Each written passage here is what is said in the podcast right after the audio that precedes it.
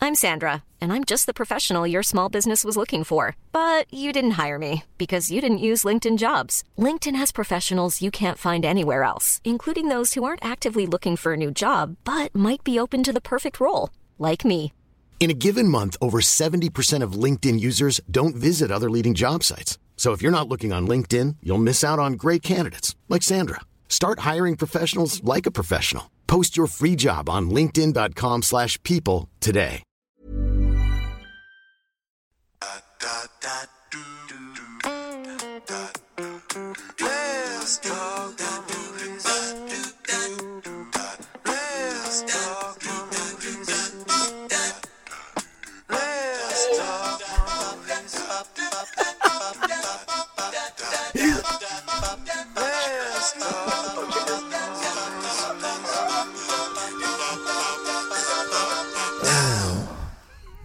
What's up, everybody, and welcome to another episode of Let's Talk More Movies, the show where I try and talk about movies, but never really talk about anything and everything else. Normally sexual, don't know why. My- I have your host, Michael Breslin. To my left is, Can call. to my right, Colin Heron. Yep. Shan. What? I have a bone to pick with you. Uh oh. Ah, have you fuck? I've been in this house for like three hours. you fucking kept this stored on the whole Kept- time. kept the fucking bone in the back pocket. What's that bone they pick? And last week's episode, Yes. I asked you the episode number. Oh fuck! I th- I've been actually thinking about this for a while. I get it wrong. You, you said episode 55 it was episode 56. Oh! Honestly, I didn't pick up on it until I was uploading the episode. and I It's was only off. typing in 56. I'm pretty sure he said 55 at the end. It's a good thing you brought this up because uh, literally before we started there, now I wasn't sure if it was fifty-eight or fifty-seven. So this is fifty-seven. Then Number 57. I will not make the same mistake at the end of this episode. I'm sorry, boss. Just think of Heinz varieties. Is that how many there is? 57, yeah. Fuck off, really. Red thing, brown thing, I, mayonnaise, I know it says on all their packaging. barbecue 57 thing. varieties. Can we check this out actually? Fifty-seven varieties of fine sauce. I think so. Right. I think that's what it says. Chat on amongst the Yeah, thing. yourselves. 'cause there's fucking ho- hollandaise. There's There, there's fucking- like red sauce with curry sauce. Red sauce with curry sauce. I know, it's there's bogging. curry, curry versed. You know, an imitation of the old German sausage sauce. There's, uh, let's see. what Oh, you know what's pretty fucking bad? Wow. Is that I've apparently searched for this before and I can't remember. What did it come up on? man? no, it just it was highlighted. You know, like it's Alright. highlighted purple. so I've obviously searched for this block once. On, on this phone as well, which you haven't had for very long. I true enough, I've only had this for six months, so I have searched for this recently. and I was completely baffled when you run up. I was like, "You fucking serious? There's 57 Heinz." We had Bryce sat one night, monkey reading every single one of them. Like, Uh, Why the fuck does that red thing say 57 on it? How long? Right, see, oh, here we are. Right, it's not just sauces; it's like they, they count like the baked beans and shit on there too. I know, I, I assumed that. Uh, cream of asparagus soup, They probably have more than 57 at this stage. That's probably just like their original 57. cream of oyster soup sounds fucking delish. I don't, I, I've never had oysters. Mock turtle soup. Yeah, but Have you ever had cream of oysters? Uh, I love oysters, but if, if Do you take them from imagine- the imagine shell? you- Or what do you do then? More of a, mu- a, a muscle man. You know what I'm saying? Yeah. Aye. Why do you, why do you like to eat Don't them? know about that now. but not no, you're a bit squidgy. But uh, no, um, But what do you do with oysters other than just like shoot them from the shell? You Like, just- can, can you make a biscuit they, out they- of them? they or- have a, a a kind of chewy slash comic consistency. and ironically enough, they are uh, notoriously a great aphrodisiac. no, they're, they're like uh, He's like, you're eating one. I could, they I, actually could- I could be are doing more they aphrodisiac. because actually are. They are a Aye. huge aphrodisiac oysters. It's like what they're probably most famous for. so like three monsters. they're very cummy. I don't know. What I, the fuck's I that? Like, like, I like this in my mouth. I want more. I want the real thing. taste, taste. Oys- oysters, That is the, cu- the fucking- cum of the sea. That is fucking leaping, boys. I want it legit. Yeah. I want You ever, legit. you ever see the sea cucumber thing? If you if you mess about with a sea cucumber, they they emit these white spores. A that sea look- cucumber. Aye, it's like an animal, but they're called a sea cucumber. Th- It's in the Jackass movie. Did you see the two hamsters scrapping over a cucumber the other day? No, Pretty cool. really, really good. One of them starts using it as a sword. Starts biting the head of the other one. I seen a, the hamster eating a, a s- a small burrito. You ever see that one? Fucking brilliant. Sorry. The hamster eating a small burrito. Oh, it sounds adorable. yeah, it's this guy. He just makes tiny food for his hamster, and he made a wee small Does it make a burrito. wee tiny, tiny, tiny glass tequila as well? Eh? I probably. Big shot glass. About it, man. I, the, we, we slice a lemon and after like the- one one grain of salt off as we paw. He- he's the He one- makes a- aye. Makes a wee tiny fucking kebab shop for after. that the hamster fucking stumbles on the. he's, he's the one person using like fucking you know scientific enhancements to make things smaller. really fucking small. There is that thing as well. It's like a, a YouTube channel. It's uh, Tiny Cooking. Have you ever seen that? I think that's the the guy. um, It must be. It must be the guy. Uh, also, just back to Heinz. Have you ever heard that? It fucking sounds horrendous. Heinz sandwich spread. Oh yeah, they they do all different kinds of sandwich bread. never Aye, Uh, like a fucking bit had of, that. bit of rail, bit of fucking. It's may as well be uh, I, pesto. it's uh, aye, it's just sandwich filling, like it's just a tub No, of mixed together It says here, shit. or something. Heinz sandwich bread is a blend of salad cream and relish, popular in the Netherlands and Britain. What the Mm. fuck? Oh no, it just says it's classified as relish. Not fair enough, and it's not that interesting. Anyway, anyway, films or movies as it were. Or danger battle, as it is. sure is a spooky joint. Do you get it this week? Phone just dying there. Arr. Kill me. Danger bottle is we buy a bottle of alcohol. Er week, because we like alcohol. You tell him like he's been drinking all night. Tell Mike he's never been sane. Don't go to bed. Yes. he fucking done that. I think he's only been sleeping for about two hours. You serious? You up all night wanking just? Nice. It was a rough credit union meeting this morning. That's all I'm saying. I asked him. I saw 10 degree bed last night. so I went to bed about 1 o'clock because I was doing fuck all. He's "Oh, all, I went to bed about 5. I was like, fuck no, do you have people back or something? I was all, no, I just sat myself watching a Lego movie and getting blocked. Nice. We should have given us a fucking shout. Would have come in and got black bee. Well, I think you're put off by the fact that it said it was watching Magic Mike XXL, and then you never text him back for 12 hours. That did happen. but it's because I was working, not because I didn't want to come. Mm-hmm. I was I was coming everywhere. I was I was trying out the moves. I was dancing on top of my tumble dryer. Mm. What? Aye, th- this is why I was up so late because I was watching Lego Movie while also taking breaks to do Magic Mike moves out in my kitchen. Oh, sweet. Mad Boomer, you're not. Did you Kevin did you Nash, you're grease not. up and all? I'm fucking You- Magic Mike man. Did you grease up and all? You fucking sliding about the place? Uh, I I ripped open my pajama top. Magic Michael. I did, Mickey.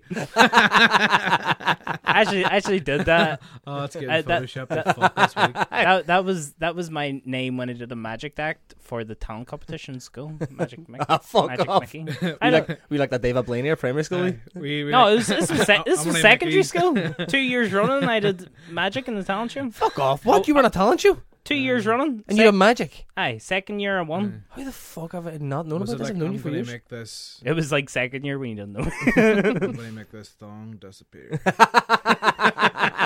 yeah. I'm gonna make this cucumber disappear. that definitely should be your first film. Magic E Mickey XXS. I'm going to make the principal's dildo disappear.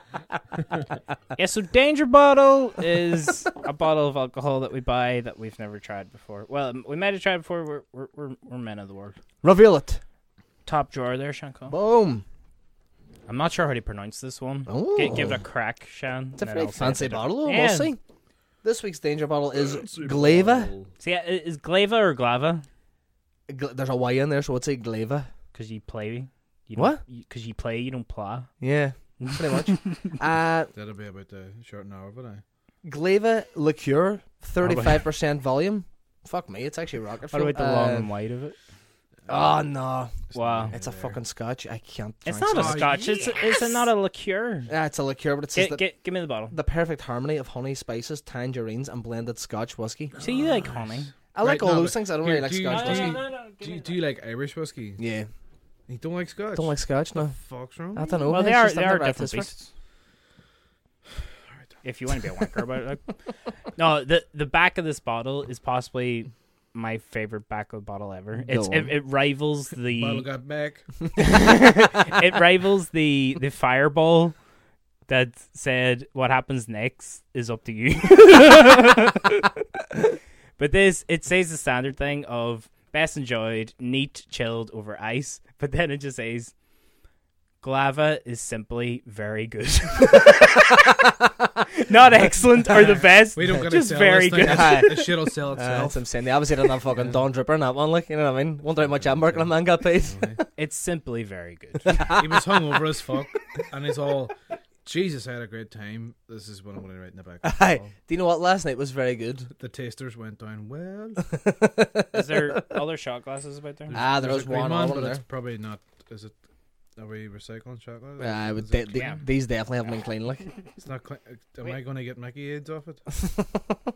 You already have Mickey Aids. uh oh, I don't remember that. he doesn't want you to. So uh, that it doesn't matter. that could get very elaborate very Aye. easily.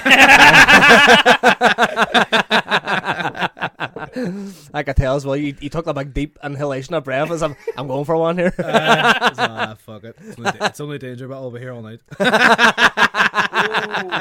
it smells a bit rough. That I smells. think it's going to taste fucking awesome.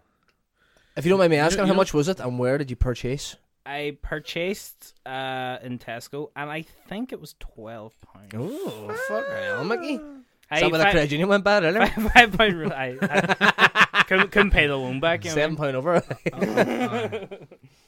Aye. he sacked a tumble charity by this. Aye. what does DYA mean? no idea. uh, DYA? a dyslexic person's day. Hi, like it's like a dyslexic person saying for Uh, your information. Do you, do you want? To, uh, okay. Do you want? Do you want? Right. D- do, do you want? Oh Yeah, yeah, want. Jesus, Glaive, Yeah, that want. smells fucking horrendous. It really doesn't. Even Aaron, you're on the Scotch whiskey, and even you're looking at that thinking, hmm, not not too sure. It's not gonna ask. Oh, the corn or actually, something. there's a bit extra information before we do this. Glava gets its. Is is that what we're calling it, Glava? Glaive. Okay. Glava gets its name from the Gaelic gleimithach, which means very good. That's why Ah, Glava is okay. simply very good. drink. Don't don't hit it. Drink it slow. I don't. So It's don't Aw. shoot actually, this. it's, it's actually there's like three or four kind of nice flavors. I drink it nice Oh, and slow. you like, and already just, drank yours? Just Nah, he's relax. take a it. sip. I fucking, I'm not pumping this. Definitely, I'll No, be but sick just over. just so it's actually quite nice. There's like three or four flavors that hit you one in a row. Do you know what actually is quite nice? You can definitely get that honey. It's very, very tasty. Do you know what that'd be perfect for? If you had a sore throat or something, that'd be Aye. magic. you know That he'll up a wee bit. Do Be you know what, magic. Barry? You fucking drench a ham in that there. and bake, bake that bastard. I love this. This is this is Heron's favorite thing. like any danger, well, you can fucking cook a serious dessert with it. you can drench a ham and none. It's right though. It is right, definitely. No, I like that way more than what I was expecting. Because that's the same against Scotch whiskey, but the, the honey and the tangerine and stuff definitely Yeah, comes so it through. was like Aye, ah, you, 50, you voted 50. against the Scotch whiskey, Aye. didn't you? mm. I was on the verge of like, Jesus, this could be a Pokemon. and, and then I was alright, just for chill, the fuck, uh, chill. Maybe we should start I doing that. Wow. Maybe we should just stop abusing our bodies and actually just sub stuff sometimes instead of fucking shooting it. you know what I mean? Do- actually do you- enjoy the drink we have. Do you have do you have a problem? I didn't have any problem, boss. Aye. That's alright. Boss Hog, are you gonna kick me off this podcast? the fuck else you gonna We get? get- I don't know. We It's, got it's problems just like over you're, there. you're, You got problems over in the corner. you, you, you seem to be questioning the, the, the morals that brought this podcast together. I love this. That Uh, pretty much is what we're based on, like, isn't it? Yeah, it should be less talk, more abusing our bodies. Like Oh, we don't speak, we just look at each other and get pushed. Picture that podcast. just see who dies first. Nah. What do we watch this week, folks? Who wants to go first? Me. Go. I haven't watched anything. What? I watched The Nice Guy. Did you? Did you go to the cinema? Ah, I can't do what you tell me. Anything. Aye. anyway, go ahead. Dying to see it. What do you think I am? Some kind of nice guy? uh, I don't know where that came from. That's from your new script. it's the sequel to Nice Guys. The sequel's going to be called The Nicer Guys, obviously. but uh, yeah, Nice Guys just came out. It's direct, written, directed by Shane Black. Well, it's written by Shane Black and Directed I as well. I know, but it, it's written by him and some other Oh, guy is right is writing partner. I Some can't more remember gag his that name. nobody cares about. like. Aye, some other boy can't It's the fucking same boy direct. co-wrote Lethal Weapon with him, no? Prob- uh, he said it's his writing partner, so Ah, I well, assume so. they've done. If it's the same guy, they've done. Aye, Bar- Barcosi or something or something. Like that. Um, So- so, so- when I I don't know. Oh, There's, pull it up on the phone, but it- there's, there's, a guy there's, right there's a, quite there's a bit, like- couple of Zeds in there. I think. Continue on. They'll find that out. Yeah, written and directed by Shane Black and uh, starring Ryan Gosling and Russell Crowe. Crowbar. Robot! Yes, Crowbar. but uh, yeah, it's the the premise. It's set in the seventies, nineteen seventy seven to be precise. Uh, One of them films. Ra- Ryan, Ryan Gosling plays a private dick or private eye, whatever way you might call it. And uh, Russell Crowe kind of plays Grover! like a like a hi- hired thug, like you can pay him just to go beat people up. Also, just to fill in, uh, Shane Black's writing partner is Anthony Bagarazzi, I told you there's a couple of Z's on eh? there. and he's got a bag of tricks apparently. Uh-huh. Oh. What else did he write? Just out of curiosity, Uh, we'll check this right now.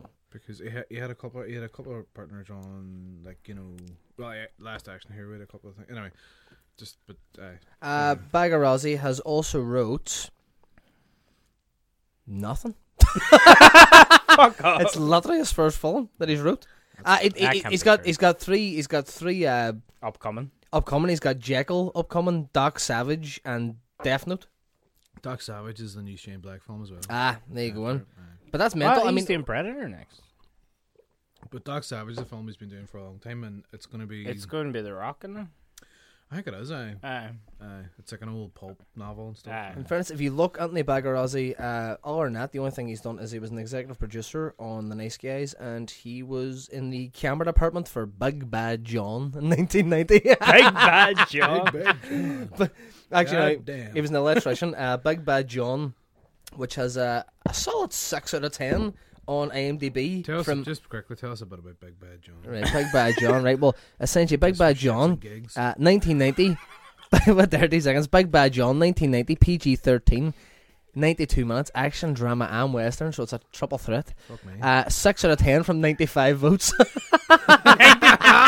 Only, 95? only Less than 95. 100. Ninety-five. Hello. Fuck him. Uh, It's not even a percentage. That's probably the fucking sound department just. Oh, it's just Bagarazzi and fucking stacks of different profiles. Just Aye. You just done that in the premiere night. I gone fucking. going sort of side here, honestly. Watch this here. So Big Bad John, Jimmy Dean's popular 1950 song is translated into a feature-length movie about a young couple who elopes to escape the girl's evil stepfather. Ooh, Right, Jimmy Dean. They're not talking about James Dean, are they?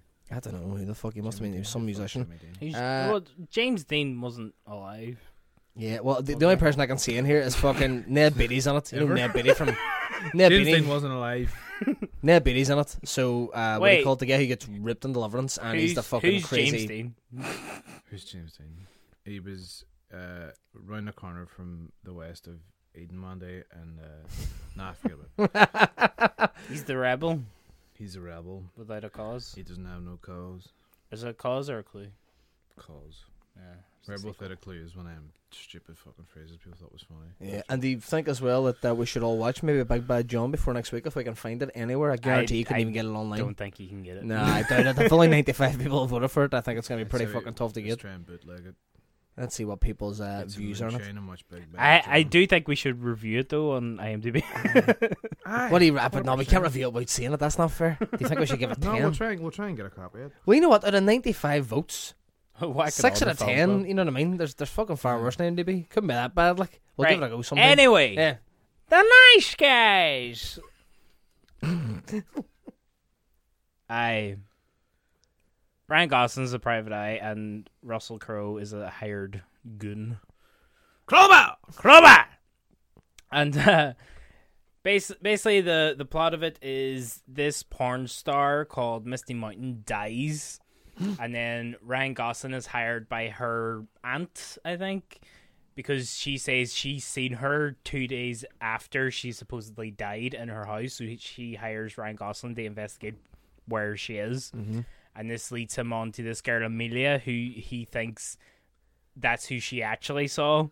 And then Amelia hires Russell Crowe to beat up Ryan Gosling because he's because he's a weirdo that she doesn't know that's been asking questions about her. Yes. So that's how Crowe and Gosling come Crowe. together.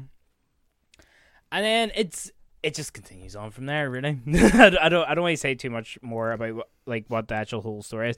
The story gets very kind of convoluted. Like there's a lot of kind of steps to it, but It, it, I've slot of butts, slot of what have yous. Just yeah, pretty much. And but you know, it's it's a Shane Black film, and ul- ultimately, it's not really about the story. It's about the the chemistry between Gosling and Crow. But crowbar. Even, even, Whoa! If they, Two birds.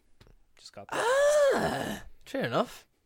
Two birds. Gosling and Crew. A Gosling's a bird. All right. Ah, there you Is go. that baby goose. Baby Goose.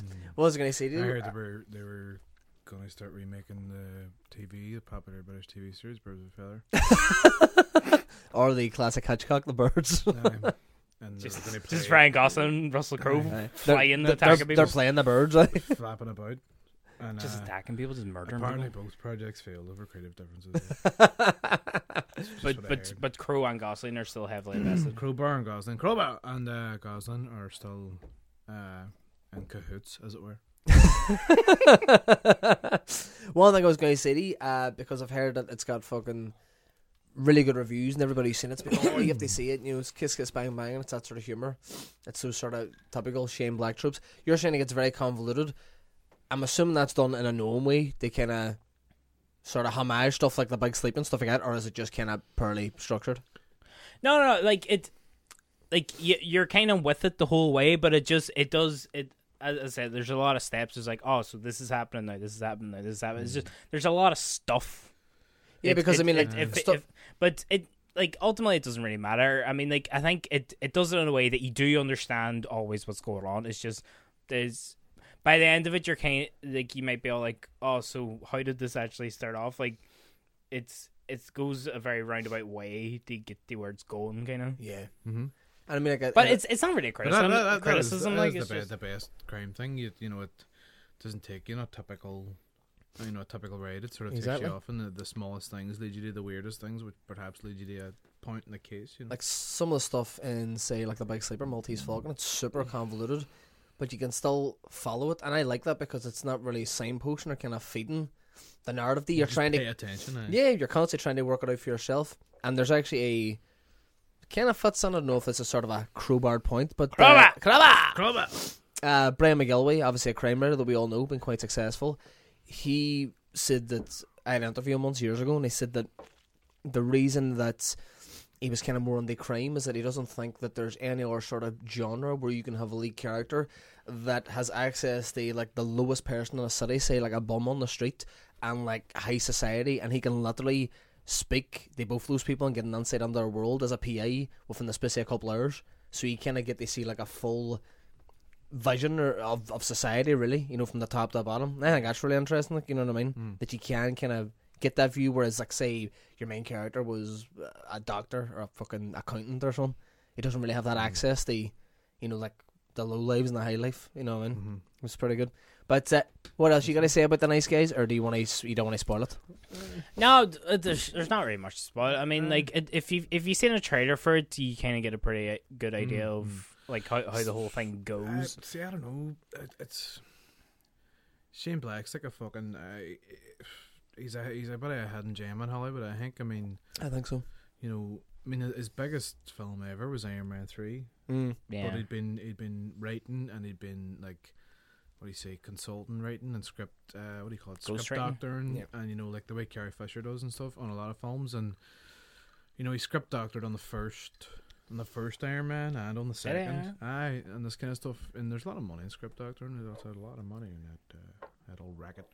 But uh no, no, but there's always fucking work comedy especially if you're somebody Aye. with a reputation of shane black like Exactly. And Carrie Fisher does that as well. a Carrie lot Fisher yeah. did that Carrie Fisher did that in stacks, I think like that was Yeah, pretty but much who Stacks she of big, big That's pretty films, like. much how she filled the nineties. You know what I Yeah. mean? I'm almost, I'm almost sure as well. now It's been years since I've seen it, but is there not like a whole joke about that in Dogma? She plays a nun in Dogma, doesn't she? hmm. Yeah, I think there's. I'm probably wrong, but there's definitely some sort of joke. Maybe it was in the special features or something like that that I watched years ago. But there's definitely something about her script doctoring because that's how I first found out about. Because when I first watched Dogma, it was like 2000, and I was Aye. like what fucking you know 13, 14 or whatever, and I had no clue what that was. But anyway, continue. No, it's just I was, I was reading a couple of interviews because I'm, I'm I'm dying to see. it, And these guys just haven't had the opportunity yet. It's in for another, you know, it's in for another week, I think. So Yeah, I'm definitely going to catch it. But uh, I think I've seen, I think I've seen all of Shane Black's films. I think he's brilliant. Like, Sorry, oh, I went down the wrong pipe. Sorry, I got it. it's all right. Ugh. But uh, I mean, like, he invented Lethal Weapon. Do you know what I mean? He, Yeah. he invented those characters and he invented the banter and the style of that and all. And like, it was the fun of his interview. Like, it, it tells you all these things that you uh, I didn't really know. I mean, he wanted, he actually wanted Briggs to die at the end of it. Aye. Aye.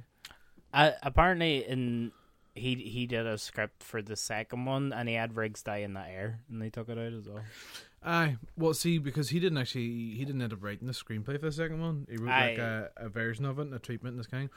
There's all this stuff about.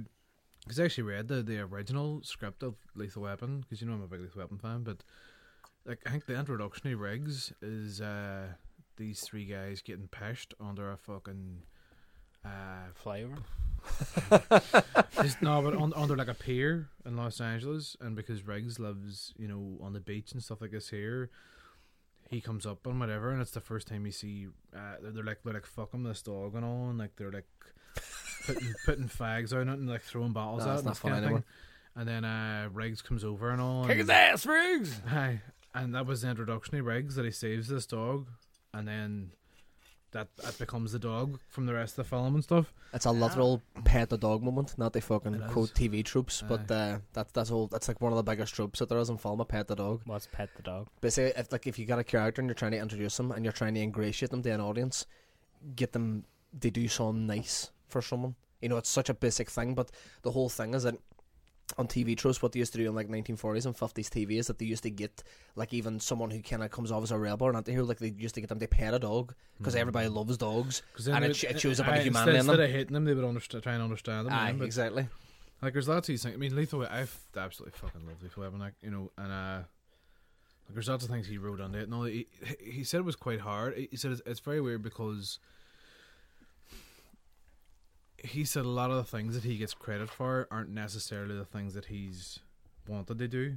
You know, and then like the last Boy Scout, I th- he says that was probably the closer to what the kind of style he wanted to write.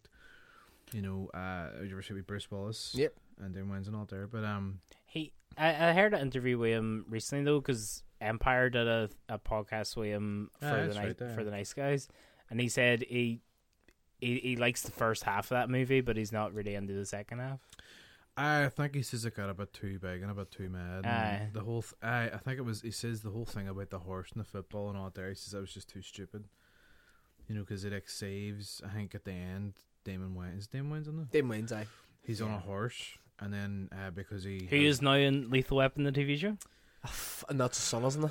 No, it's David Wayne He's Senior. playing- he's- We've already had this fucking conversation. Have we? He's- he's Aye, Raj. you assumed it was the son, but it's Senior, not Junior. Shows how blocked I was he's, the last he's one. Then. Raj. Jesus. It's gonna be leaping, but uh, Just, Uh, just, did- just the. Sorry, just to interrupt you again. But how, how fucking mental is it that Damon Wayans Junior is the absolute identical fucking spit of his dad? Yeah, sure. Look at fucking. But literally, have you seen Straight Outta Compton? Have you seen Ice Cube, son? Oh no. It's literally Ice Cube. Like, But I mean, how, it's how does that? I phenomenal. mean, like ob- obviously, like kids look like their man and dad and stuff, but Damon Wayans Jr. is like I, I thought it was his dad just on a really good day. One day you know? like when I first seen it, I was like, oh, that's that guy from fucking My Wife and Kids. It's like, how does he still look so great? But like, it's like. It's insane how like he just looks the exact same as him. the way you said that there, now two year old, that's your man from fucking my wife and kids. I was like, hmm, don't say that one. That was not trouble at fucking three o'clock in the evening. Continue on about the shame like that. no, it's- it won't be long. But uh, no, just just about. That was me brought up. Well, I guess I, I think he's, um, he's definitely more interested in uh, private detective stuff yeah. than is. I mean, I mean, the fucking. I mean, we were, we were talking about last week about about the the treatment for Lethal Weapon Five. That s- sounds fucking awesome. Hey? Yep. it really does. You know, and I, I, do you know what? Just generally, I just have a bit of you know real soft power Shane, Shane Black. I think he's brilliant, and I think it's. It's usually self-referential stuff. I remember when Russell Crowe said in The Nice Guys was coming out. He says it's like Kiss Kiss Bang Bang, and it's like uh, Last Boy Scout, except without all that without all that self-referential shite. That's what Rus- Russell Yeah. Crowe said. I don't like that though. The crew actually said, crowbar. Did he actually say it? I don't know. Are we actually? Yeah, Are we, it's- are, it's- are we it's about to do Aaron's some item. fucking? Are we about to do some crowbar hitting for once? Hmm. Yeah, well, I don't like that. Like, I, I, I gonna head you tell us. I didn't do that. Ah, Crowbar said that there. Crowbar. That's a little fucking balls. Like, I mean, I think that's actually one of the strengths of Kiss Kiss Bang Bang. See, but I don't know if I. I mean, I know a lot of people, especially See, but critics, no, sometimes see, but- pointed but as Kiss Kiss being. Bang Bang didn't actually have it. I mean, people think it does, but it actually it constantly refers to Johnny Gossamer, which Towards the end, it Well, does though. well, no, but when when like when they first made shit, I, I can't even actually Like the, remember. the but whole when- Abe Lincoln thing at the end, though, that's really self. I mean, like that is breaking the fourth wall completely. Like, you No, know, but but that's no- taking the piss out of itself. It's, it's not. Aye, but, I I mean, No, it's but still when- self-referential. No, no, like- but like, like like Bruce Willis, like for example, there's lines in Last Boy Scout where he says, uh, he says just point the gun at and shoot the bad guy. You know, he's Mm-hmm. like fr- referring to like obvious tropes. Whereas Kiss Kiss Bang Bang, I thought that it a wee bit more sophisticated. I know, but I think in, that's what he's in- talk- in that's what Kiss he was Kiss talking Bang about, really. Bang, like when Robert Downey Jr. is sat in the Mm. kitchen, and then like I can't even ma- the the girl st- starts saying just like a story about something.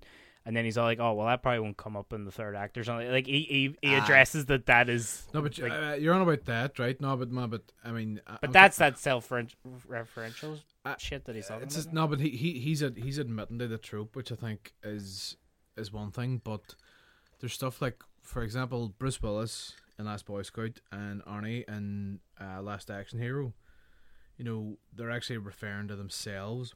They're referring to like the star power of Yeah. themselves, nearly, and and not not in a script writing trope, but in a an Arnie movie. and Yeah, a- yeah. and, and a Bruce Willis movie, and, and that, that's sort of what the joke was then. It was more star power, but Do, y- do you know and what that's where the jokes came from. Do you know what the first title for the last Boy Scout was? Why? Do you not know now? No. Do you not know this story? I, I know something about Shane Black that Heron doesn't know. Go fuck yourself. don't gloat. maybe don't gloat as much. Mate. Aye. You know. well, uh, I don't just- just float. I be- gotta gloat.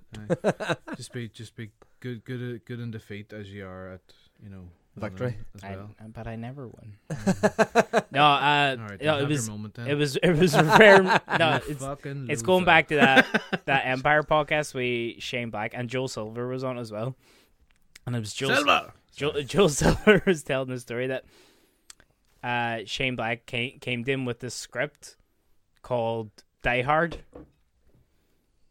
and he was all like, "Oh, I'm like I'm still I'm still working on it. I don't, re- don't I don't really have I don't really have it fully worked out and all this here."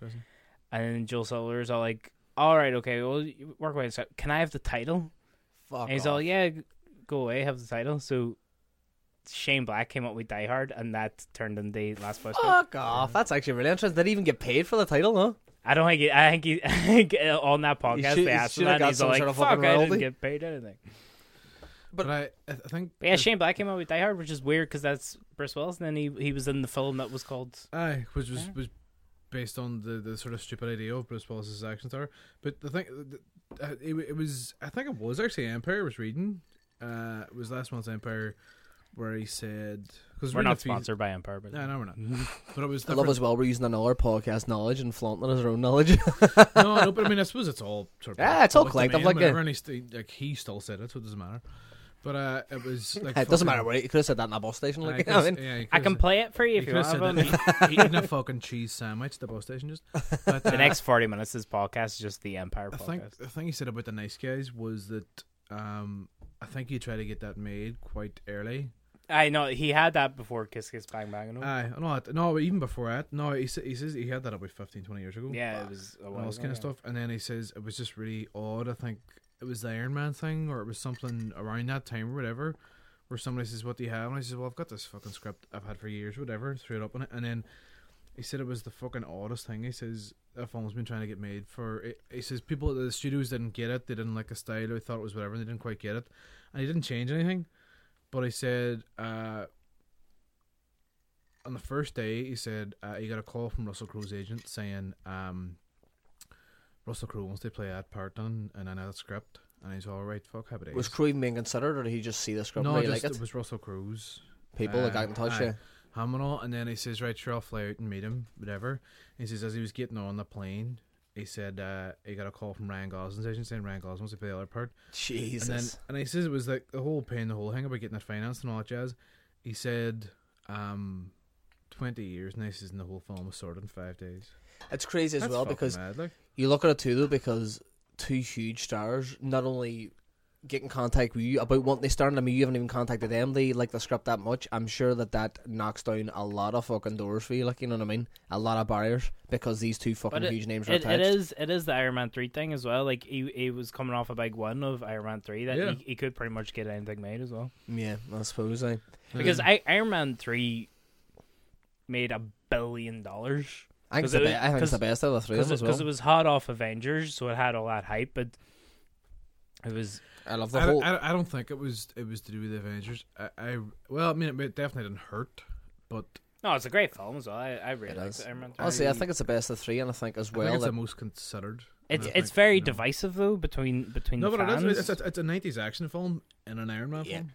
yeah, and that's It's what's great. Christmas. It's all. Oh, it's all the Shane Black tropes. And like a and no, but what way an Iron Man film. no, but a lot of people didn't like the whole Mandarin twist. That's where it kind of divides comic. book I fucking fans. love that. Fuck I I, I I love that, but I can see why comic book fans would hate Dan it because King's that is just fucking hilarious. that is supposed to be he's so good in it. what do you call his his character when you find out? I he- can't even. He's an some actor. fucking hard eye, some hard up actor. But um, no, I actually really liked it. I really liked the fact that fucking the Mandarin was the twist. Now, fair enough, you could see why comic book fans would fucking hate that because he is supposed to be Iron Man's nemesis. But it's cool. It's funny. And just one more thing, going into the whole Marvel thing too. I says that I personally think that the reason the Winter Soldier was so successful critically and it was a very good film is because it is essentially a 70s, early 70s paranoia thriller molded in with a superhero film, and it's not just your standard superhero narrative. And I think that that's why Iron Man 3 is so good because it's that 90s action aesthetic Hmm. and sort of kind of self referential molded in with a superhero film. It just gives it a bit more depth. Ben Kingsley character in Iron Man three was Trevor Slattery. He's actually amazing in it. But uh, just go back to the nice guys because that never actually talked about it. But uh, it's it's really funny. A lot of the jokes are in the trailers, so if you haven't seen much of the trailers, don't watch them. Maybe just watch one to get the kind of vibe of it. See if you're into it. Just go see it though; it's good fun. But uh, it's really funny. Uh, Russell Crowe's great at it. Russell Crowe's just great and everything. But I really, I really liked Ryan Gosling's character Robot! because Baby he, he he he has a lot of the kind of comedy bits, and you could pass it off as oh he's the the comedy relief, and then like Russell Crowe's more of a straight man or whatever. But Straight man. but there, Straight man. there- there's actually there's actually there's actually like a deeper kind of performance in there as well, and it's it's it's hidden behind comedy, but there's actually like a like a character in there, and a, a, you kind of see that through more subtle things and stuff, and that's what I really liked about his character, and I think I kind of well, it's shown out for me anyway. I really liked his his performance and his character in it. Sweet. And even from the trailer as well, it seems like their chemistry is fucking. I know, Excellent. like, uh, like o- obviously it's Shane Black, so he he has that whole kind of buddy cop thing down, but We need Like- cre- he near enough hand handcrafted himself, like Yeah. he made that fucking genre his own. But uh, yeah, the, the two of them together is great, and also Ryan Gosling's daughter in it is she's really good. I'm actually intrigued what you would think about it though, Shan, because obviously you had the big rant like a couple of weeks ago about over intelligent kids in films, and But if it's done in a considered sort of self-referential way and it's played for laughs, and I wouldn't mind it. I don't like it when it's played straight. Like it's a drama film, and you've got like this eight or nine year old who's like Well, you fucking see- Einstein. well, you see, you but you mentioned in your thing that, that like they're emotionally intelligent. She's she's not really emotionally inte- intelligent. She's just she's kind of savvy to her dad's foibles. You know what I mean? Like because he he's a single dad, uh, her ma died and all that. So he she's basically taking care of him rather than him taking care of her. It's that kind of trope, kind of. Yeah. Yeah, I can't, well, I can't pass comment until I see it, but if it is, I, I I think she's great in the film. She she's really good. I'm just intrigued what you would think given your hatred of children. yeah, because I mean, even like I mean, in comparison, if if you were to say, let's fucking children, but if well, you do you have kids? no, I do not. Well, no, you hate children. I have two small dogs who are like children, but uh, And you hate one. I hit one of them. and the other one's not much work, so but- but because he reminds me of Wayne. but uh, if you look at like a straight drama, like I don't want to go back to this because we were chatting about it before, but I don't like it when they're like kind of emotionally intelligent and shit like that. But if you've got someone like say for comparison, Deadpool, where he, what do you call her, N- Nagasaki Boomtown or what the fuck do you call it? Nega, Nega Sonic Teenage Warhead. Neg- aye, Negasonic Teenage Warhead. Nagasaki, but Jesus Christ. Nagasaki. That's where the fucking a- the, the atomic That's where the bomb Allies went off. dropped that so, bomb, aye. Aye, so Nagasaki boom time. That's- that's- I that's a- apologize He's to wet. any Japanese Wet. listeners. That's When, a when, great when, name. when, when was Heron's dad come on the podcast? True enough, aye. No way. but uh, if, if you take in Moffat's comparison that Christmas there, show, remember The, that? the, the Moffat's Christmas year? the Moffat's Christmas. obviously Fuck me, Deadpool mate. is played for laughs. It's really, really fucking self-referential stuff She, like that. she's a bit older though. She's a though. wee bit older, but still works. Mm. Yeah. But then um, maybe that you know the, the kid and the nice guys might work too. But anyway, I know. It, like I, it it does work. It worked for me anyway. Like I really enjoyed her. She's she's great in the film, and I she. I was just intrigued because I just I had that in the back of my mind just because you brought it up a couple weeks ago. I was like, Shannon probably fucking hit this. They're brilliant. Eh, just fucking sitting on a salmon, smoggy bear. um, I, I really I really enjoyed the film, but kind of in the third act, there's there's a lot of there's kind of like a big kind of set piece towards the end, but I don't know. I was I wasn't enjoying it as much. There's there's a lot of people getting hit by cars and crashing through windows and stuff like that air and I get why they're putting all that in because it kind of adds like a bit of comedy and a bit of just action in it. But if someone actually did all that, they probably would die. yeah, and I know it's a like it's a common thing with action films. Anyway, Um, like I mean, if somebody jumps from a fucking I'd top of definitely say the mortality of, of Shane Black's lead characters is quite high. yeah. Especially even going back to what you said about how he didn't want Riggs to die. You know what I mean? Or he didn't no, want he Riggs did, to die, he sorry. did want racism. Where's There the- you go then. oh. See, uh, Maybe he's got softer in his older years. No, but yeah, it was. Or maybe it's just always producers. Maybe, he's he- wanting to maybe kill he's- every maybe character. He's just writing they what th- they want. He's like, Fuck it, I'm not gonna get the film made I want anyway. this so next script is just I every might as fucking well get character's two and going to a die. half mil when I'm at it, like. Own Fucking- that shit in. No, but Nagasaki Boomtown, like just. no, Own it, it on down to Chinatown. no, but it was it was just like just it kind of I I noticed it basically, and I was just kind of like, really, he's going to crash into that many amount of cars and stuff. And There's there's many amount of cars. Anyway, go ahead. and and there's there's a bit where it, You see Ryan, why he was bad Ryan, at math, anyway. Ryan Gosling was holding a film reel, and then he gets shot at, and then the the metal around the film reel stops the bullet, and it's just like, would that metal What's really this stop a film? bullet? Let's see it's saying You because see, I know, we're in a film I know, and I know stopping this, a- I know this is like basic fucking film gripes, but for some reason, I just noticed it in this film. Out of 10, then, Michael.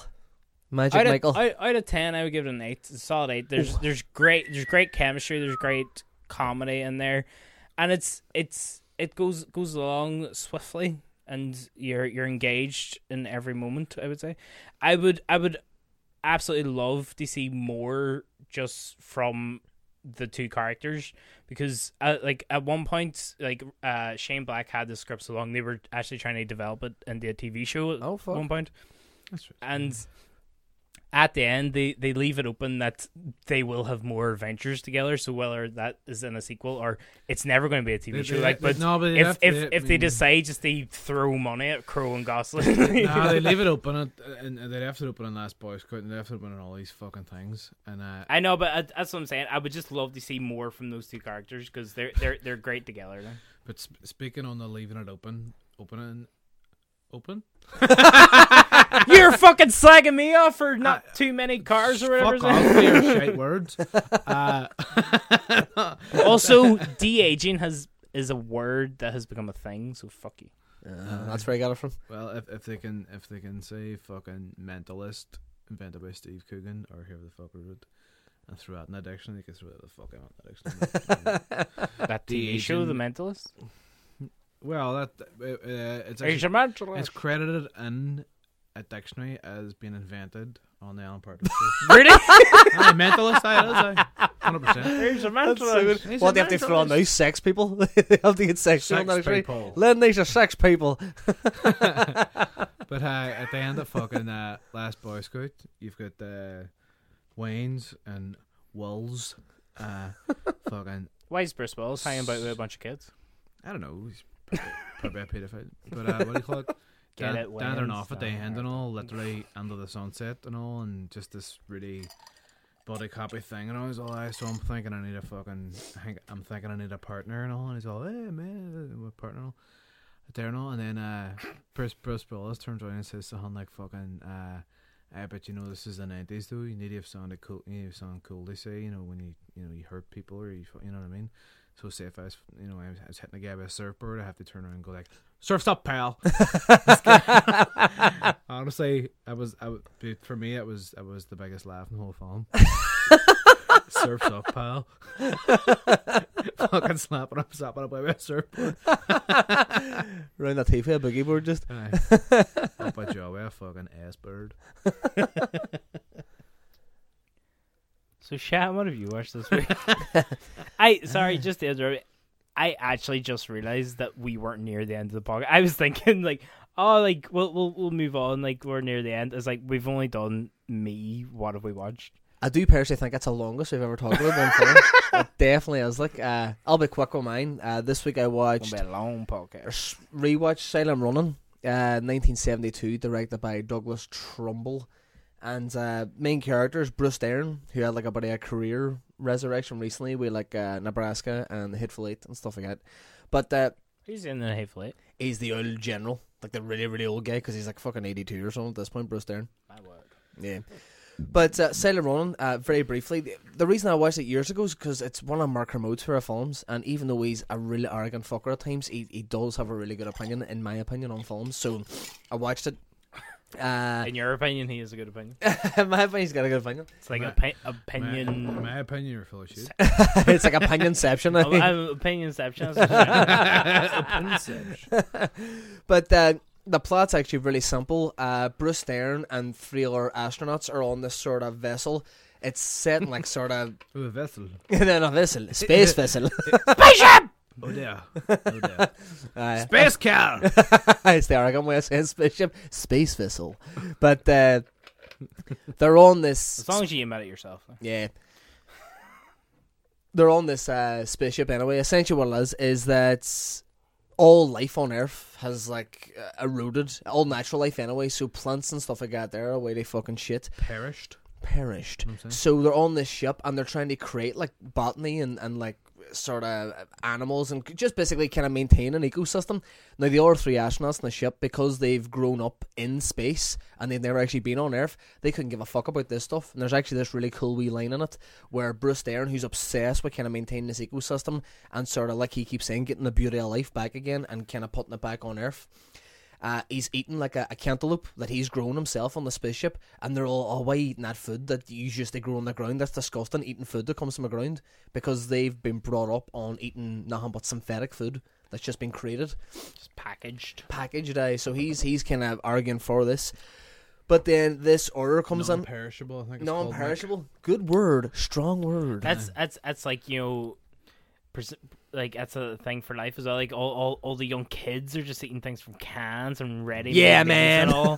and then like somebody's eating a fucking cucumber. It's like why the fuck eating a cucumber? It That looks comes like from the a fucking dick. ground, you fucking minging bastard. You. I, I like to think my sense of humor is non-perishable. You can think that all you want. Mm. Hi, hello. You, you walk your side of the street, I'll walk mine. But, uh, you know, what are you saying, Sean? I'll walk a sunny side, you know what I'm saying? Uh, oh yeah. basically what happens is that they get a command from like uh, whoever the fuck's in charge and they basically say that they're going to have to get rid of all the sort of ecosystems on all these fucking spaceships that they've got and Bruce Dern loses that fucking plot because he's the only person who cares about it. what happens this isn't a spoiler because it's only 20 minutes in he ends up killing the other three members of the crew on the Sacrilegious. spaceship and then just fucking going Seems a bit of an overreaction. it is I mean and they, do- they do they, they definitely do play it that way they do they do play it I mean it turns on All right, Bristol. He- He's just uh, eating a wee chicken Caesar like, and then just getting stuck on this kilter. He's Those all, are all- oh what? No, no, no, no. he's, he's eating an asparagus salad and all. Shit, bad boy. Just all what? Right, you know what? You're getting fucking Nothing. nothing. Sorry, can we go back? Say, The re- no the way, re- no way. You were saying like all like all the kind of the space kids are like eating synthetic food. Are they making new synthetic food? I Like, think is it's that just why it's, they it's want- pre it's pre-packaged from what I understand. now, It's pre-packaged and it's just being sent from like the sort of head spaceship, but you never see it. You only hear through like voice recordings of them sending But, messages. to but them. surely, if they're cutting out them growing food, they'll eventually run out of s- the packaged food. Aye, but I think it's it's one of those ones that they have taken like the last stuff that had grown on Earth before it completely eroded away, and they've just kind of got it put away. It's it's almost like it's plastic. It's like a Soylent Green sort of thing. I think it's sort of alluded to that it's it could be people, it could be just completely synthetic. Aye, so that they are creating more of it. It's just in a yeah, not lab. natural. Yeah, in a lab, aye, exactly. It's just lab created food. That's all it is. That's the way the fucking words go. That's the way the world's going. But uh, Aye, Bruce Dern kills the three other astronauts, uh, and then basically fucking just sets off on his own. Uh, and the head commander, whatever you call him, are kind of chasing him down and stuff like that, and trying to find him. And obviously, he doesn't want to be found. What's kind of weird is that the film could probably only be about 40, 45 minutes long because most of the film end turns from being this sort of message movie about like the environment, and it's really on the nose and it's really kind of in your face. But then sometimes I think at the time because there was a lot of pollution and there still is a lot of pollution, it's one of those messages that kind of has to be said, even if it is really What kind of year was fucking it? same. But 70? 1972. So and I think as well it's it's a film that's even more prescient now because back then pollution was just starting to go up to kind of worrying levels. And now it's at fucking ridiculously worrying levels. Aye, Douglas Is he Douglas Trumbull. When- Ah, I think he's American. Douglas Trumbull. When when you have a week of sunshine and dairy, you have to fucking worry. you know what I mean? he started panic. but, uh, Half of there, he's got fucking cancer. Just but uh, yeah, Ooh. People don't know what to do. They're scared. The sun's around so long. Yeah, it goes up a couple of degrees. You get some cunt out the front of the house with a fucking Hawaiian shirt and a barbecue. You're all still overcast, huh? Go fuck, I'll fucking take it when I get it. but anyway, sorry, continue. Uh, nah, no. Besides that, there uh, he kind of goes off on his own, and then it turns on from this uh, sort of standard sci-fi film that's kind of using uh, pollution as like a theme and like sort of an anti-pollution message. Do like a character study about Bruce Dern, and I personally think even though it is only a wee ninety minute, it probably could have been about fifteen or twenty minutes shorter because a lot of it is just him kind of lying about and psychosis and these big long drawn out close-ups. Of him, like regretting what he's done and killing those astronauts because he knows that it was a massive overreaction, but because but Is it like because the- he is it feels like the crime and punishment thing. It's sort of just yeah, the rest of it's about that rather Aye. than the killings. I quite mean, quick. they're, they're definitely. I mean, th- there's definitely like an overarching thing throughout the rest of the film that he has killed uh, these people, and he knows it was an overreaction, but at the same time, he still feels. I got the feeling, anyway, he still feels that it's justified in the fact that he's trying to protect the last but a natural life in the fucking universe because that's all it's left. Earth is fucked, and the last but a natural life is on the spaceship that he's on. But then I'll not spoil what happens towards the end, but it kind of fits with the character and it fits with that sort of duality about feeling guilt about the deaths but wanting the ecosystem to survive. And uh, there's some really just nice music on there. I mean, like, there- there's there's this song that was attached to the film that might sound a wee bit dated, a wee bit cheesy. Some of the film does come off as a bit dated, but considering it was such a small budget, uh, I think some of the innovations, especially there's some robots in the film, and it was th- there. I I thought that they actually built robots. Like fuck, that's really advanced. But what they done was I was reading about it after they got these like I think it was war am- amputees, and they put them inside these metal boxes, and they move about in this really kind of. I wouldn't say like abnormal sort of way, like a- al- Mm. almost like an uncanny valley sort of way. And for me, it looked like an actual robot because they're moving so strangely. Because I thought nobody could be inside that robot and be moving that way. Yeah. So it kind of throws you, and uh, obviously What's the when name of this fucking? he, Silent Running. So when he kills those three astronauts, it pretty much is just the character study of Bruce Dern, and the only uh, company he's got are the three robots, who he kind of help him maintain the ecosystem on this Cat- ship. Was it before or after Blade Runner? I was ten years before. It's 1972, so it's really well back, just after 2001. Sorry, I, s- I sound like I'm- I haven't been listening at all. I've been listening to the story, but you know, like dates and stuff. oh no, it's cool. man. Go on. Does does Bruce Stern ever say it that at any point after he killed the three boys as a bit of an overreaction? because that's the way he kept on describing. it. It's like when he realized it was a bit of an overreaction. I, don't know, It's I, like- I think I think maybe it was the way I read it because as soon as he does fucking not only- like I mean like he fucking he But bits he it's- bits the fucking head out of one of the boys and the other But- boys he fucking blows up like so it's not like they're Oh they're, no! they're So nice it's, to have it's, center. it- it's not like oh, it's a kind of accidental death. Like he just pushes somebody and no they, no no he really goes he for it, like full-on murders them. like. he goes full tilt and they I, bludgeon on her head. but then he's just sad. through that. I It's love a that bit though of a I love overreaction. the- aye, be- because his reaction is so violent basically then they have to spend the next 50 to 55 minutes I'm just sitting there thinking about it Does he start off cooking with a m- murder and pestle? And it's just all murder and pestle, aye? Fucking it's hanging your fucking head more like. So he kills one of them, just sticks her head in the pestle and Yeah, puts he- the he- mortar he, on it. wasn't thinking about being witty. He was just thinking about killing. That's why I didn't. I, I had a rhyme, but I thought, nah, I thought better of it. Uh, you done Bruce Willis that shit. I didn't. Nah, I, did, yeah, I didn't. You d- you done Willis it. I wouldn't want to Willis anything, to be honest. Including Demi Moore. just to summarize as well now on Silent Running because we spent a lot of time with uh, the nice guys. Uh, I give it seven out of ten. I think it's got When did we start rating stuff? Is this a new thing? I don't know. It's just a new thing. If you let me finish a fucking sentence, maybe I'll be done quicker. But never just like everybody else. No, I don't mind. Go ahead, sorry. Seven out of ten. I would give it a 7 out of 10. Uh, it's got like a good message. I mean, I think it's a message that just kind of has to be said. It's a bit on the nose, but it's sort of necessary. Uh, Bruce Dern, as he was back in the 70s, knocks it out of the park. There's some parts, I think, where the script maybe is a wee bit clunky and the graphics maybe stick out a wee bit, but I mean, I think that's just because it's Of the just time. uh, it's it's of its time. You know, what I mean, I think that concerning the budget and concerning the limitations of the graphics, at the time, it, it's actually quite impressive. Uh, and I like as well how it kind of flits between being this sci-fi film and then just this character study of regret and you know maybe having this one sort of erratic lashing out at you know a couple of Outburst. people outburst. That's the word I'm looking for an outburst. Um, so yeah, I like it, and there's some nice sort of soothing music in there too that that fits with the whole film, and yeah, it's good. I know it sounds interesting that it, it kind of it starts off like setting up like it might be about something else, and then this outburst happens, and then it actually just changes into something else. Like But don't get me wrong. I mean, even though the last you know half or whatever, fifty minutes of the film is kind of more a character study of Bruce Dern, and it's sort of looking at his regret that you know killing these other astronauts. It is still in the last fifty minutes also majorly focused on the fact that he wants to save you The- know the natural life and, and preservation. an ecosystem because I mean like him sitting about regretfuls interspersed with him obviously trying to build the sort of wee money forest that he's got on the spaceship. Does it say it's worth it? What? I don't know. See, Is that's this I- pro killing humans? They make Earth I better. think because uh, because obviously it is, uh, you know, it does have that sort of nature message in there. I don't think it's saying that. I I think it's just leaving it up to yourself. You know what So if you kill somebody from this film, it's not our fault. I mean? Aye. Kill for nature is what we're saying. I'm sure Salinger was just all. Uh, I have nothing to do with that. So Heron, what did you watch this week? I watched uh, Tr- True Story with uh, Jonah Hill and fucking Franco, James Franco, Jimmy Franco. Jimmy Franco. Tell me about this. I've never even fucking heard of this film. It's, Have you know? It's, it's one of these It's films based that- on true story.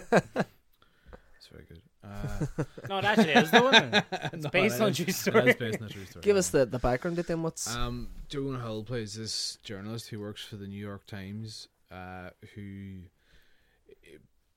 in the first couple of minutes becomes a disgraced journalist because he kind of fumbled facts a bit, and then he finds out that this uh, killer who killed his wife and his four kids um, has been using his name. He- He's been hiding out and he's been away in Mexico and he's sort of, you know, but he says, No, I'm a journalist for the New York Post and, and he uses Jonah Hill's character's name right? and then this sort of comes up and stuff and a- as jonah hill's character's a- away off kind of doing a bit of soul search on that he gets a call from somebody else saying oh you know wh- i just want to hear what you have to say about this here and he had no knowledge of it at all Yeah.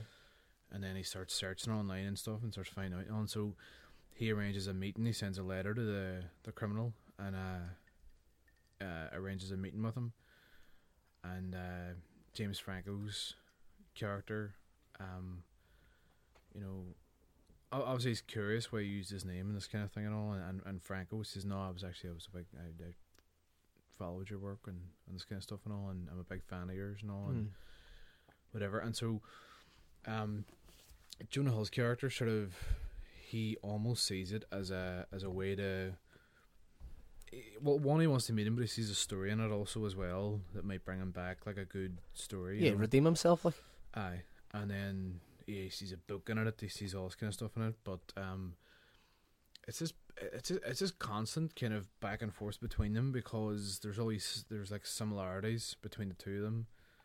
Um, there's like uh, notes that Jonah Hill made on a trip, and like kind of doodles that he did on the, on the edge of his notes.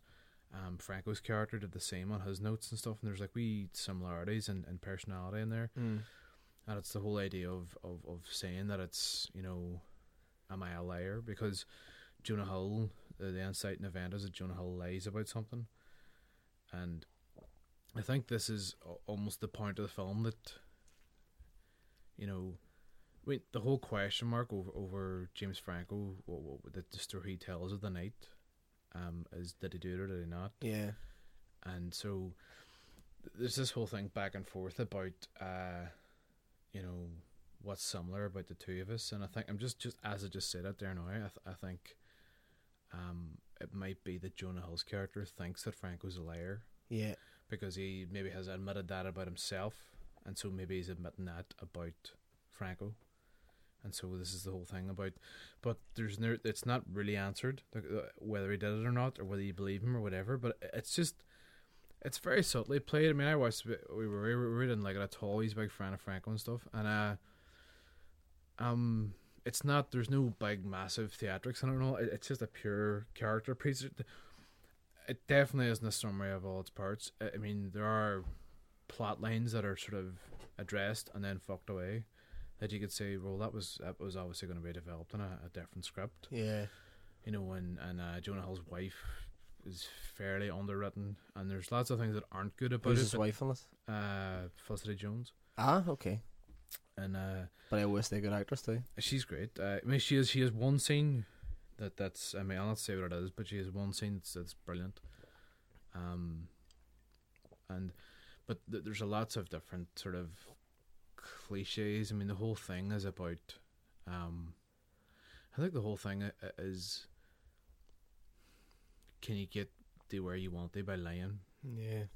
You know, and, and I, th- I think that is sort of the message. Are you lying to yourself? Are you lying in your life? Are you, or are you telling the truth and just nobody believes you? It's the idea of lies or the perception of lies, and that's sort of what becomes the central part of the film. Is there a thing in there? This is just obviously, I guess, I'm just asking. Is there a thing in there where Jonah Hill's character kind of sees himself maybe as a bit superior to Franco because he thinks he's a liar and obviously he considers, he actually thinks that he's done the murder, but even though he's lied and kind of disgraced his own career, he's, he Aye. sees that lie as Well, a lot there- lesser There's than. actually one scene in it, right, where because Franco says, "I want you to teach me how to write. I- If I tell you about what happened to me, I want you to teach me how to Mm-hmm. write." And uh, uh, Jonah Hill says, "Right, I'll give you an exercise," and he gives him a word, and he says, "Write the first thing that comes into your head. Give you an next word. The third word happens to be liar." He says, Mm. "Liar. What do you think?" And they both cover up. And uh, what Franco writes is Jonah Hill's name, and what Jonah Hill is right is his name. yeah, it's pretty cool. And there's like, but it's quite early in the film too. But they start laughing about it and they're all, well, that's fucking bullshit. And they're sort of, but they're like, Frank, we didn't like him in it because I, I was saying I'm not a massive James Franco fan. I think he's all right. I think he's good. I Mm. think he has his moments. But in that, I actually thought he was brilliant. I Is thought there he was very any good. element of because obviously you don't know that Franco's coming at the crime or not? Is there ever any sort of tense moments where maybe you- you feel that Jonah Hill's under threat in any way, or that you know N- n- Franco not- could not turn? under th- see, because his whole thing's at stake. You know, it, it seems. I suppose, I suppose them th- neither of them seem like amazingly good characters. Mm. Many of us have those stubborn pounds that seem impossible to lose, no matter how good we eat or how hard we work out. My solution is PlushCare. PlushCare is a leading telehealth provider with doctors who are there for you day and night to partner with you in your weight loss journey. They can prescribe FDA-approved weight loss medications like Wagovi and Zepbound for those who qualify. Plus, they accept most insurance plans. To get started, visit plushcare.com slash weight loss. That's plushcare.com slash weight loss. Even when we're on a budget, we still deserve nice things. Quince is a place to scoop up stunning high end goods for 50 to 80% less than similar brands. They have buttery soft cashmere sweaters starting at $50, luxurious Italian leather bags, and so much more. Plus, Quince only works with factories that use safe, ethical, and responsible manufacturing. Get the high-end goods you'll love without the high price tag with Quince. Go to quince.com/style slash style for free shipping and 365-day returns. But I suppose they're they're just searching or they're trying to find a way out of their own situation, and I think perhaps the whole thing is is through lies. the the main you know, that's strange. The And main it- crux and it's of all the about, pers- you know, like perspective. how really. I'm perceived, and how I'm perceived, and even with the jury, Franco changes the story halfway through it, and you know you're like, and then th- this cop pulls Jonah Hill aside and he says he's just saying that they've messed with the jury and get the case tossed. He's just mocking with their perception. He's lying to do that. The whole thing is about how one is perceived. Yeah, how you're looked upon. You know. It's strange as well because when you were talking about the main crux in art of it, actually reminded me a lot of Capote. You know about this writer who goes and Rory actually when I said it, I thought, uh, yeah. I mean, I- it's just it's so. it- I think obviously you know you've got a very sort of arrogant. Uh, you got a very arrogant sort of author in a way who's got like this big perception of himself, but I mean he's kind of been accused of maybe uh, enlarging the truth. He kind of soon his own narratives and stuff like that, and then he meets this killer who you don't really know has he done it, hasn't he? But I mean, obviously in Capote, there's this sort of I w- I wouldn't say like this underplayed sort of attraction between the two of them too, because obviously Capote was a gay man. that It's hinted that the criminal in that is a gay man too, but Hmm. I, it sounds very similar. I, I, I love Capote. I think it's a great film, so I'm definitely going to give it a go. Hmm. I, uh, when was it released? I fucking did not hear about this at all. It's, It it's was, pretty like, recent. last like, year, wasn't it? Aye, because I think I mean th- th- there, there's a lot of people saying about Franco that he does so much work and all, and I mean, I mean I think like it's pretty bad. It was released probably around the same time as This Is the End or whatever. I well, that's that's why I was going to ask you: is is there any kind of element where it's it's a bit hard to take them seriously No, because not at because all. obviously like Franco's done dramatic stuff and Jonah Hill's done dramatic stuff to great effect. He got two Oscar nominations. It's for it. crazy. He's been But- nominated for two Oscars. But- Two? Two Oscars. I think. Yeah, Wolf of Wall Street and Moneyball. He was nominated for Ah, best fuck, supporting. aye, that's right, I'm on But it. uh, but se- but seeing them together and obviously they're part of that whole like Seth Rogen group where That they do they frat do comedy. pack sort of thing. Aye. Uh, but seeing them together is it Fra- hard? Is, Is the Frat Pack not Will Ferrell and all? But they were part. No, what what what do you call humans again then? Because the frat pack's like Will Ferrell, Vince Vaughn, and stuff like that, aren't they? Aye. I can't remember, but they have a name like you know Aye, Seth aye, aye. Rogen, Jonah Hill, Aye, and no, fucking no, no, what do you aye, call him? aye. Jay Jay Baruchel. Baruchel. Yeah, but is is it is it weird to see Jonah Hill and James Franco in a film where it's there's no laughs like like he, I, I mean, there, there's lots of things that aren't strongly directed in the film, but the one thing it is is that you forget you're watching them too. Who did direct it? Do you know? I'll check it out for you now. It's Could- alright. I couldn't tell you. I'm on it. I'm on it. sort of uh, because I, w- I was sort of in the middle of uh, doing a bit of work on that, but um, I just um, I, d- I didn't see his name. Uh, I, did, I did see his name, but Rupert Rupert Gold, but it's like two O's. I I remember Gold. I Rupert Gold. What else did Rupert Gold do? see that's the thing is it, it, it wasn't like a well-known director. That's why it probably didn't stick with me. Yeah. Aye. Well, Rupert Gold has only done three things as a director. it's- True Story was his only feature, and then he It's done two episodes of stuff. Yeah, he done an episode of Great Performances, whatever the fuck that is, and then uh, one episode of The Hollow Crown. But yeah, What's all the right. Hollow Crown? But do you think? I mean, obviously, put this way, uh, just us find that out there now. That's Rupert Gold's first ever feature. Do you Hmm. think that there's strength in there? Do you think that there could be a good career to be carved out yet? I, th- I think the, there, there's sort of shadows of lots of things in it. You know, there's and and the halls, you know, the court halls and stuff like that there and all. Not not the actual court itself, but the halls and stuff. There's very there's the clean glassy kind of look of like Lincoln Lawyer. Yeah. Down when they're like next to the river, having a sort of a cathartical conversation. Like you- there, there's like influences of things like True Detective and things like this here. There's there's definitely lots on it, but but I think it, it's um his, his skills seem the most apparent when it's just two actors and they're just going at it. You know, and maybe it, maybe it's a theater Theater background. background, uh, so I'm thinking. Yeah. But a- aside from that, though, um, his shot choices when it is two of them, it's not just back forth, back forth, back forth. It, it's it's there's one thing I would remark on is that it, it's very carefully chosen what shots he uses. So there could be a bit. Of, yeah, well, hopefully there's a bit of talent on there for Hmm. I the mean, you right could girl. be on the up. talking like you know, like s- suddenly the Met. More that- that's a sort of s- suddenly Met kind of style. I fucking love Sunlight Met too. Mm. Excellent. Okay. eh? Brilliantly. Mm. So you overall enjoyed the film? Overall, I liked it. Uh, I was surprised Rory fucking didn't like it at all. I mean, there are sort of cheesy-ish moments, but um, not not cheesy, but because the whole film you feel is like on a bit of a tightrope of this is a very well trodden path, and they manage to dodge a lot of the cliches quite well. Couple of them they don't, but on the whole, I, th- I think it's definitely worth a watch. Like, Nice one. Just for the listener too, Rory is uh, calling the roommate. Hmm. hi, sorry, Columns, life, partner, His life partner. I. we share an apartment. and other things. Is it just me or saying it's an apartment? Does that just sound like an upper class cunt thing to say? because I keep Call it saying, a I, ke- I flat. keep saying round a flat. My man's all it's an apartment, and I was all, but you're like you're like. What's uh, the difference between an you- apartment and a flat, though?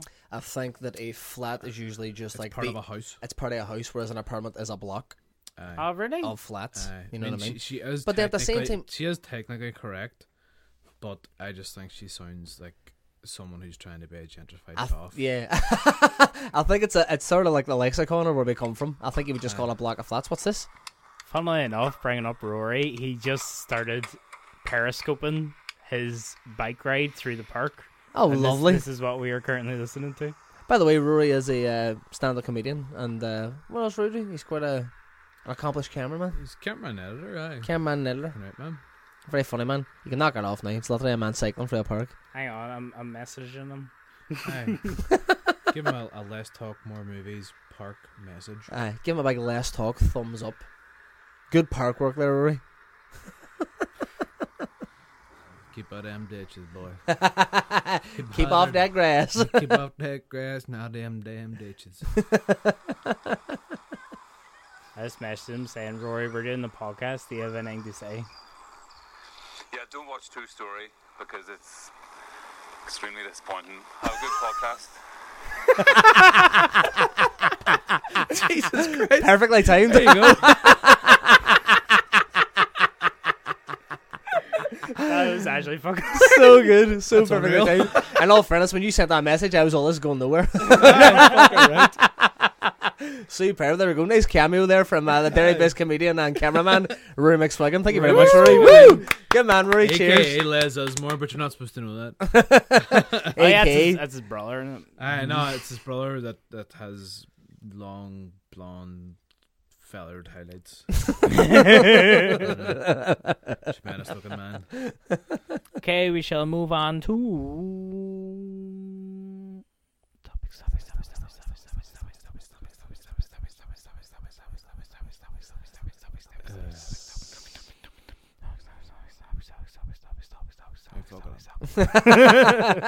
Topics. Shannon Coyle has a topic.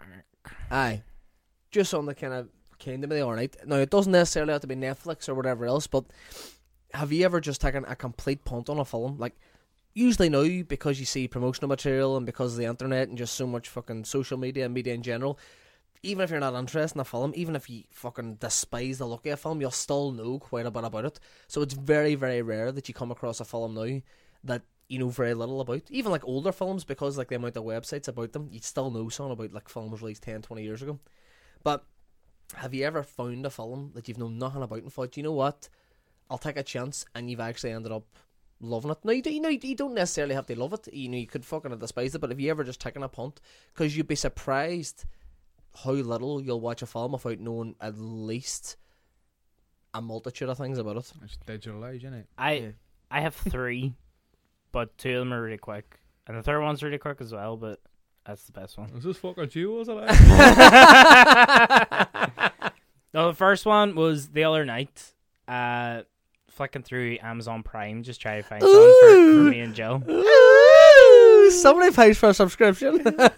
Do I fuck? It's my brother's account. See you later. Ooh. Amazon's gonna be at the front door, right? Two Amazonian women just. Big birthday rebate in your face. Uh, Come on in. Um, come on in for a cupcake. Continue. it was I. So I whacked on. Oh shit! I can't even mi- mind the name of the film. It's like a New York Tale or a Winter's Tale or something. That Colin Farrell one. gee, Ah, I've heard that's fucking bogging. I- does, does I Will went to- Smith? Does Will Aye, Smith not Colin play that Farrell, fucking devil? or Crowbar. something? what you crowbar and Colin Farrell? oh, oh no! I, Crowbar's fucking I like a crowbar's in it. Aye, he plays an Irishman. Awful Irish accent. Well, bah. but uh, no, I heard it was aw- Irish bear. I, I heard it was awful, but kind of, but kind of, but like comically awful. So I thought oh, I might give it a wee go. I got about ten minutes on it, and I was just like, honestly, I really don't give a fuck about anything that's happening. Old Col- enough with. Colin Farrell ma- rode a white horse and did a big jump over a gate, Mm-hmm. and then Crowbar was doing a big Irish accent. which That was, weird. Fucking leaping as well. Hey, And then th- someone Ah. mentioned miracles, and I was like, "Is this like a heaven and hell thing or something?" I've heard but that. I, I do want to go back to just to kind of understand the complete insanity of it, but I just I just couldn't get through it. I have heard though that time. Winter's Tale, whatever it's called, does go for like a big fucking magic realism sort of narrative, but it's just really all over the place, and It's it's like it's just fucking- when trying was to the move it last up. time you saw a magic realism film and you thought, "Oh, that's amazing"? Never. what do you, what do you That's call the what do you answer call to them though that that wrote question. Beautiful Mind and Batman and Robin? Huh? What do you call them? Who wrote Beautiful Mind? Aye, Ron Howard directed. I don't know who wrote Beautiful Mind though. that's going on right now. Anyway, continue on. What was the other film? Uh, my, the the second film of my trilogy is uh, The Voices, starring Ryan Reynolds. Ah, you It talked about was- that one, It, Sam. it was on Netflix, and I'd seen a trailer for it, but I, I honestly just thought it was kind of like another kind of random Ryan Reynolds kind of comedy thing. Yeah. But it was actually way deeper than that, and it actually it didn't play like it's called the voices because ryan reynolds character is mental and he hears uh, his dog and his cat talks to him and he hears voices basically but in in the trailer and all it's obviously played for laughs and there are laughs to be had when he's talking to his cat and dog Yeah. but it actually delves deeper in into that and Mental it's- health problems. yeah, and it it gi- gives away more sinister side to it, and I was I was I was actually completely blown away about how much I was invested in the film, and just really fucking enjoyed it, and it was completely not what I was expecting from the film. Now, w- one question, and I think this is sort of the, the crux of the topic. If you would have known about the narrative of that film, would you have watched it? Yeah, Yeah, you would have watched it. See, I know because it's it's it's a great narrative. because I think sometimes when you see plot synopsis and stuff like that, you'll think, uh, it's not for me. Uh, it seems a bit shite. And Uh. then maybe sometime, if you force yourself to watch it, you'll be like, Jesus Christ, I was actually being like kind of really prejudiced there. You know, I was, I, I wasn't really kind of expecting it to be as good. You know, I just didn't Aye. think I would like it because of certain things that are attached to it. No, because I, I was just uh, I, I, wa- I- I wanted to watch it just because I thought it was a dumb Ryan Reynolds comedy, but it was actually something way deeper and way more meaningful, and I actually really fucking Yeah. enjoyed the film. I think it's a great film. Everybody should watch it. Watch Nice it one. right now. Nice one. And I number don't know if three, it's still on Netflix, but watch it. number three, Star- Uh, is it just two Star seconds. Wars? Akiva Goldman is who wrote Beautiful Mind and Batman and Robin and di- Oh. wrote and directed A New York Winter's Tale is what the film was called. stick that screen right just. He also wrote I Am Legend and I Robot. Hmm. See, Jesus well, Christ, I Am no, Legend's a right? good fucking film. I like it. Well, bar like the last fucking twenty odd minutes. Hey, Robot's not bad eh? either. Did you know that this the planned sequel? I don't know if it's going to happen, but the the original planned sequel of I Am Legend uh, was tailing off from the alternative ending that they had for the first Really? one. Aye. What was the alternative ending? Hold on, just just to, because I, I keep reading about one or the other. Does fucking spoiler? Does Wall die or? Aye, he fucking dies. lives? And the Yes, original aye. and he dies. eh? Right, I So and then you and and the alternative ending he loves right. So they're playing off the alternative ending that he loves. and what was Well, what, do, surely you- do you that know what it was going to wouldn't be? Because Well, sh- They uh, released the sure. film. It's just like what the fuck? He's alive and you're all no, but you need to buy the DVD, and then see if you go and they, uh, you know, Or- deleted scenes or alternative ending, you'll find out why this happens, even though the film, do- it's the stupidest fucking idea. I've ever heard in my life. or they could just really cop out because from what I remember about I Am Legend, you see him like pull a grenade, but you don't actually see him die. But he would definitely be fucking brown bread, like you know what I mean. yeah, you might be all fucking two faced. aye, sure, sure, all the zombie slash vampires were all coming in on him. Yeah, Yeah, those so, those fucking uh, PS One characters. Hey, I remember just they all, they're all running towards him because he had he just opened up a big fridge of drink and they're all party down, yeah. so they're all just sitting there getting pashed and all, and then he rolls out and he's just all ah fuck, now they were just going to get blocked. it's mad though they didn't because want to eat me. They just knew there was a fucking big fridge up no, no, no. This this is what happens. First scene of the sequel, the I Am Legend. It's all drunk. People call each other legend. You're a fucking legend. Yeah. No, but first so scene maybe of, that's what of I really it's about, and that's what they're trying to sell in the sequel. of fir- first scene of the sequel, I Am a Legend. well sesh. Anyway, What while holding the grenade, all the PS One vampires are coming at him, and he just goes, "Ah, hell no!" and then jumps into the fridge to protect himself. Drops the grenade outside, blows all them up. Fridge, protect them. Grand. and you know what? Hey, sequel, no questions asked. Then that just ties everything up, doesn't it? and then and then he, he lands in a you know like a a, a fucking atomic bomb site, like an Indiana Jones, then falls out of it, and then the rest of the film's shite.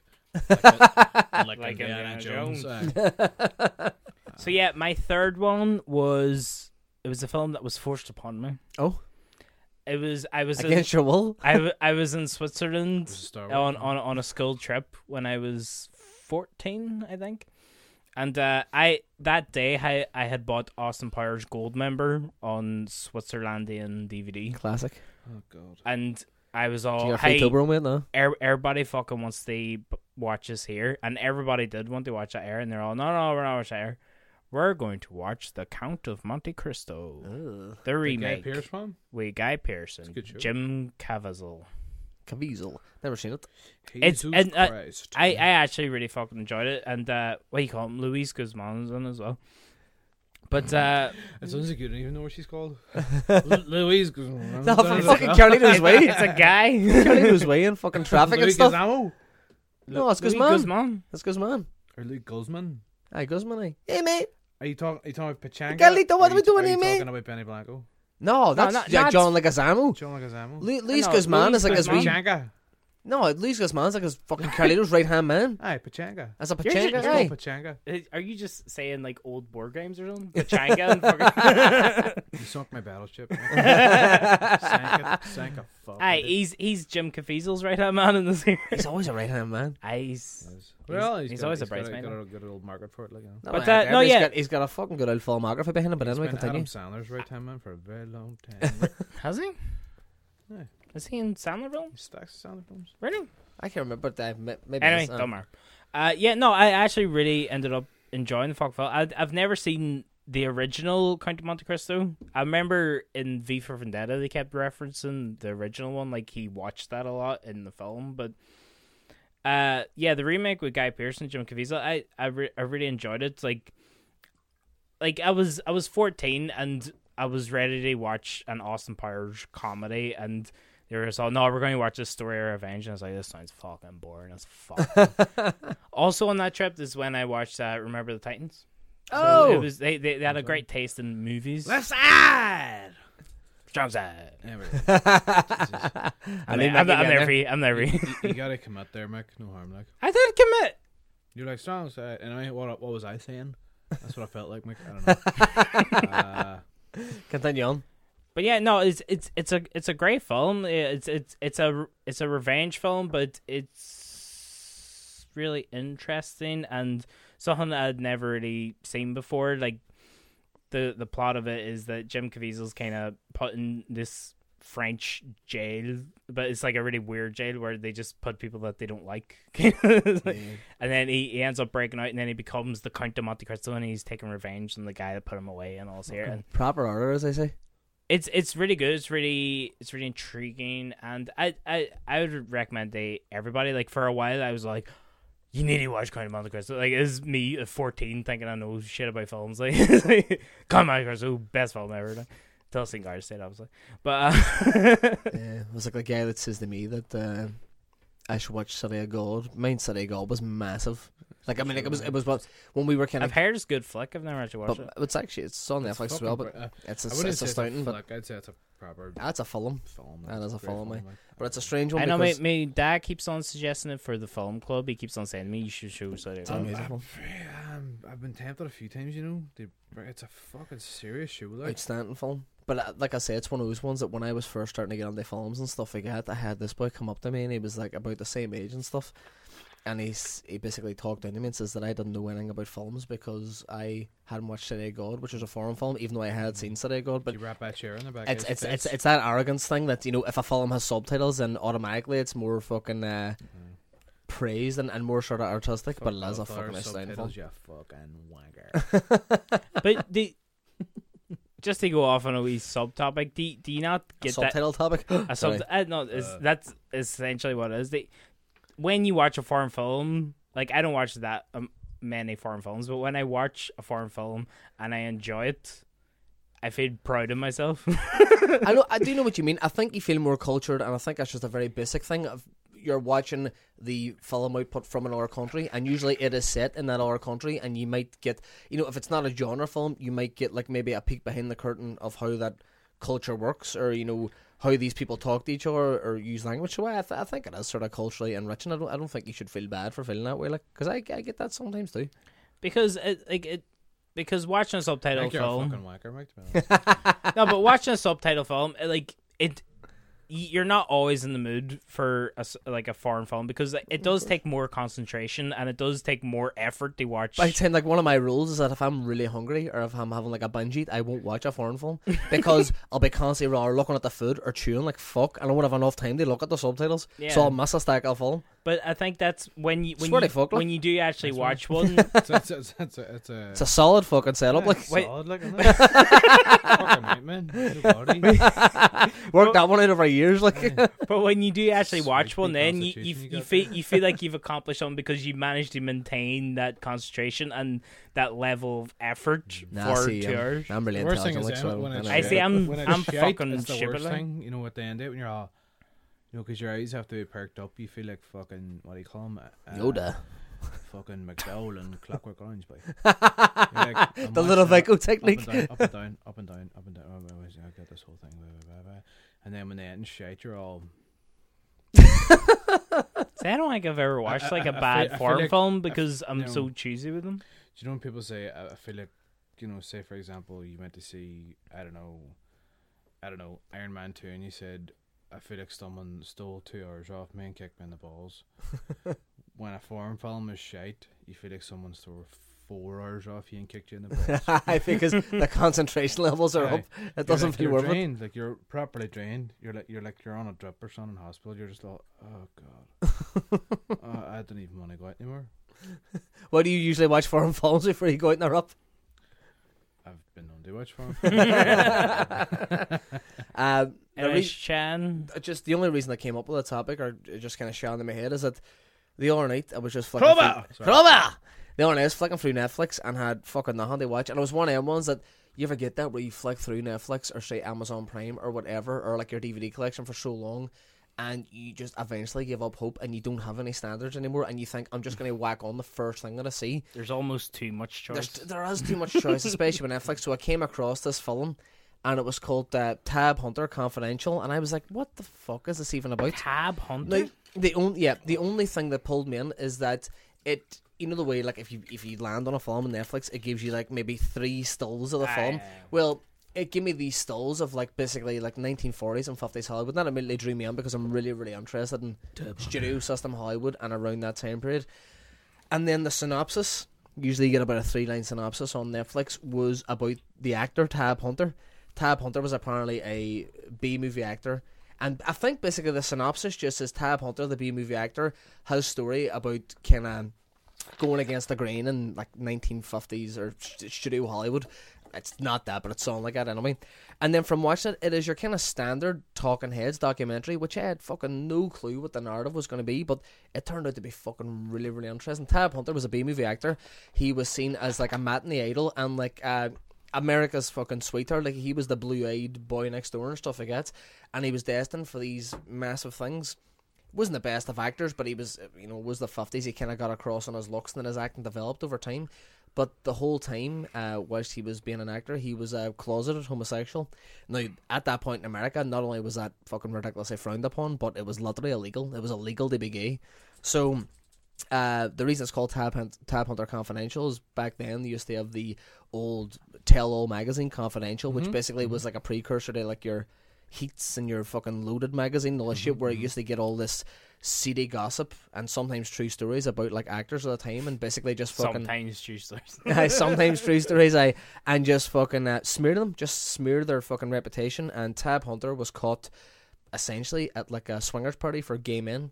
And lucky enough, Jack Warner, who you know the founder and owner of uh, Warner Brothers at the time, covered up the story. But then, as it went on, what happened was it's just a fucking mental insight on the like Hollywood politics. at The time they used to they used to is, ma- is this like a drama or is it like a documentary? it's a documentary. Oh, okay. It's and it's actually I think what the most engaging thing about the documentary is that you have like an 85 year old tab hunter. The man does not look 85. He's fucking defiant aging, but he's talking us through his whole Oh, he's career and stuff still like alive? that. Yeah, he's like 85 or about to turn 86 or something like that, but he's really, really sharp and articulate, and he's just really, really engaging. Oh. now, Old Tab. old Tab himself, but I mean, it's it's documentary wise, it's not going to win any awards. I mean, like it basically is just stock footage, talking head, stock footage, talking head. But I think that you know, there's a lot to be said that usually documentaries don't have to have this sort of uh, big aesthetic spun. Sometimes it, it literally just comes down to the actual story that's being told. And I think a story is engaging enough and interesting enough just to hold your attention, even if it is basically people just dictating it to you. But uh, it's just, it's a nice wee peek behind the curtain of how uh, gay men and women were kind of treated or how they kind of got round that at the time because, you know, there was a lot of gay actors at the time. Rock, you know, Rock Hudson, they actually mentioned Rock Hudson, uh, Anthony Perkins, Yeah, who yeah, was yeah. Norman Bates. Uh, him and Tab Hunter actually had this really long kind of uh, relationship, like sexual relationship, Mm. that's kind of alluded to too. And they do a nice sort of parallel between Tab Hunter, who came out eventually and admitted that he was gay, but Anthony Perkins never did, and was only found out after he died and kind of had this sham marriage, and then eventually died of AIDS that that he was a gay man. It's just it, it's it's a really cool insight, and it kind of going back to the topic. i- It was it was very sort of ingratiating because it was a film that I stepped on, thinking I don't know what the fuck is this about. I could have this knocked off in fifteen minutes, and then it held my attention from fucking the first minute. Like, See, it- it's a thing that actually, um, it's. I mean, we we think it's kind of old hat and all about uh, uh being gay in Hollywood and stuff like that there, um, but like even like actors like Brad Davis and stuff like this here, you know, Midnight Express and Chariots of Fire and stuff. I mean, I think he was diagnosed with AIDS, and I think he was just ostracized in Hollywood. Like, you know, he was he was a big campaigner. Oh, because I think he always said he was he was bisexual and stuff like that. Mm. But he was a big campaigner about AIDS and things like this here and all, and he was just he just struck off. like, Yeah, you know what I it's mean? it's definitely still a problem in Hollywood too because the main argument that everybody goes back to, and it's completely true. Name one openly gay leading actor in Hollywood. Ian McKellen. Ian McK- oh, well, I suppose I he'd Matt be the only one. Bomer. but he's not a leading I actor. know, yeah. you know, what I mean? Ian McKellen. But Well, I'm saying he, like he had one- his he had his own show.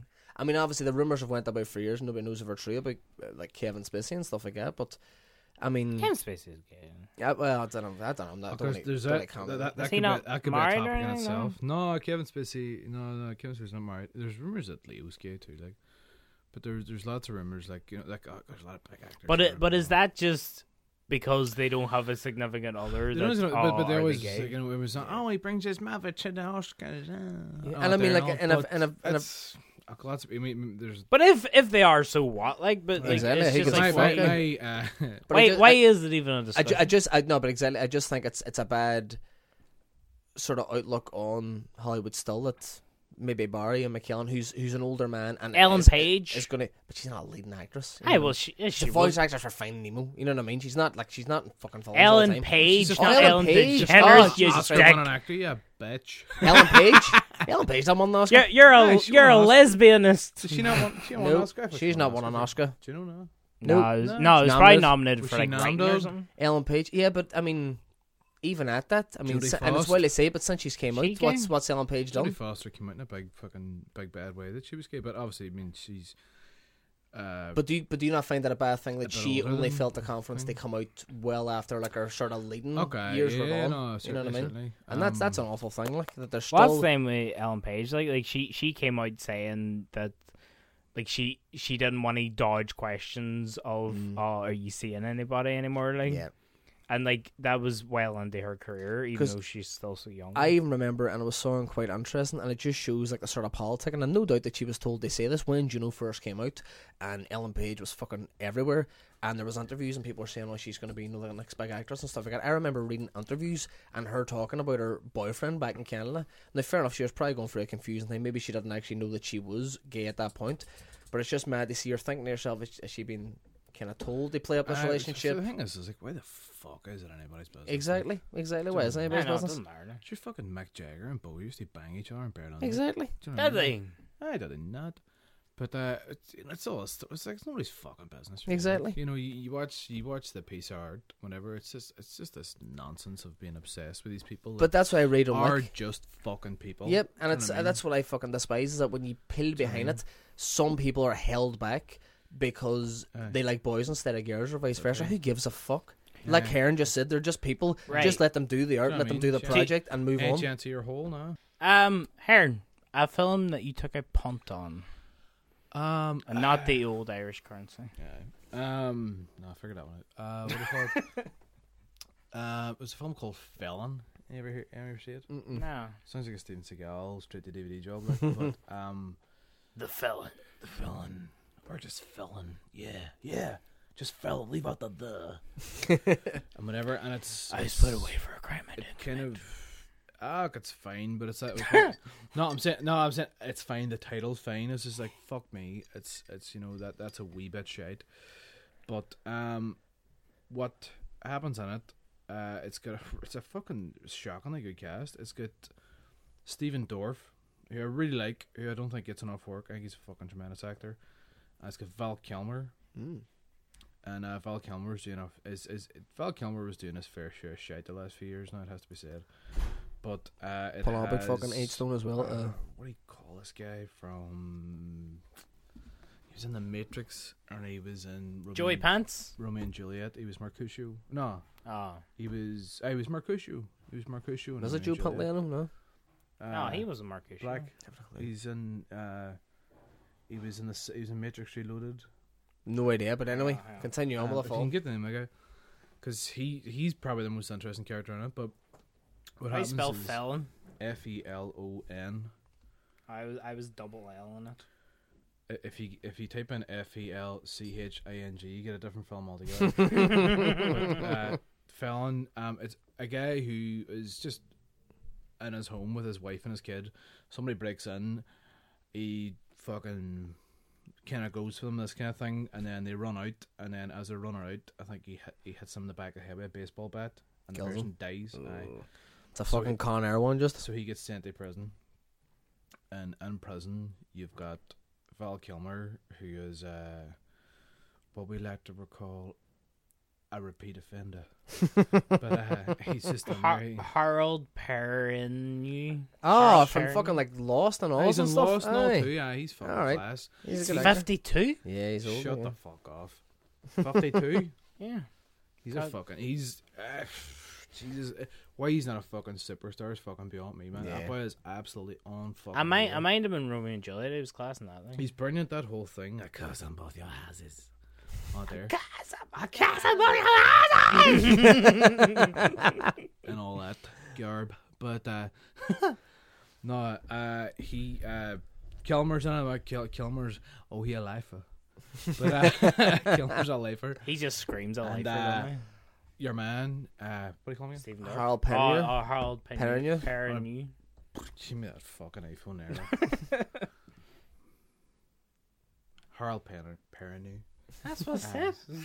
No, you said Har- Harold Pellegrino. That was shit. no, I'm joking. Uh, so right, you got Kilmer. He's a lifer, not there, but he, he's a smart man. Like you know, and it- it's sort of playing that thing that a lot of fucking sociopaths and people that have done extreme crimes are hyper intelligent. Oh, yeah. and that's kind of while that had strapped on to Val Kilmer. Uh, Stephen Dorff is just kind of this innocent guy. You know, he's never done a fucking thing wrong in his life and all, and he's great. But what starts to happen in prison is this uh there's like a ring of fights you know uh, there's like a betting game and there's like sometimes there's high stakes kind of betting games of just uh criminals fighting each other it's like fucking you know it's like cockfighting or something like this here do you know what i mean it's like it turns into that you're laughing at cock eye just cockfighting in general just kind of came no, out but of nowhere. it, it's like this guy be- because because Harper's character, he's he's like the the fucking main warden, and he can shoot you know uh, he can shoot them with like like a rubber bullet or the American equivalent of a rubber bullet, or he can shoot them with a bullet, a proper bullet. But he's the kind of almost like the kingpin of this whole cockfighting thing with prisoners. And uh, Stephen Dorff's character, it's this kind of thing where Val Kilmer kind of instructs him of how to get through prison life Mm. and uh, the whole film is is, is quite stagey in, in terms of uh, it's the, all the morals are you know it's three people they're talking about lots but it's it's all in, in a very contained kind of place you know i think sam shepard's on it as well towards the end Mm-hmm. fucking love Sam Shepard. Love a bit of Who's Sam Shepard? He's been like a You better midnight quench special. your mind of it He's in the right stuff. Uh, he's in the Fucking first series Jesse Mm. of. james He's in Jesse. Uh, uh, sorry, the assassinated Robert Ford. He's in uh, Bloodline and stuff like that. He's just in fucking. He's in uh, Cold in July as well. He's in fucking Days of Heaven. Days That- of Heaven that too. Mm. Yep, Are you He's- guys- yeah, and he's also fucking barred from Sandy News. that's right. That's right. He's far from Sandy. No He's side. fucking barred from our local fucking dairy bar. Sandy This, News. yeah, that's for being on I, I, because I smell a story here. Yeah, Do we was he know not? the He was. story? He was direct not playing that for him. He's no, no, no. He, I think he had written a play. He's- no, no, the Playhouse. Playhouse out Playhouse, because uh, aye. one one other thing about Sam Shepard is that he's just as known for his uh, writing and theatre work, you know, as as opposed to his film. He's, he's a very well rounded sort of artist. But anyway, He's, he's continue here. 72. Yeah, he's, Uh, I'm he's, not. I can't remember getting into this whole story, but uh, aye, he's barred from our local anyway. he was drinking whiskey and act, acting the fucking. You know, he was acting the Elroy. Put it that way, acting the right wing gun guy, and fucking fuck you. We're all there, and they're all. Guess what, Mox? You're barred. Pretty much, that's what it was. And he was uh, being rowdy and all this jazz. And he's a fucking big dude too. Like, yeah, is he? That's Right. why he hasn't been back. he hasn't been back to the playhouse. He's barred from something.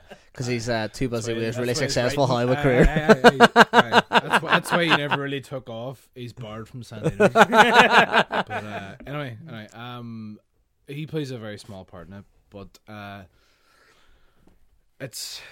It's, it's a re- it's a really it's a seriously interesting film. It, it, it, it's really annoying that it's not bigger. I, I really think it's because of the title, because the title's fucking shit. I just The title is a fucking you know you buy a DVD player with 200 free films on it. That's gonna be one of them. Felon. Yeah. Yeah. shite. It just Does looks like not stand out at all. the Like, posters bogging and all that there. No, people probably didn't quite know who Stephen Dorff was. Stephen Dorff's a brilliant actor. He's a he was a, he was a lead in somewhere, which was okay. I but like he's Somewhere by gonna- Sofia Coppola. Aye, I really like that film, and then he's And probably he's- best known for Blade. Like, Blade, Blade. uh, Yeah. but he hasn't quite had it.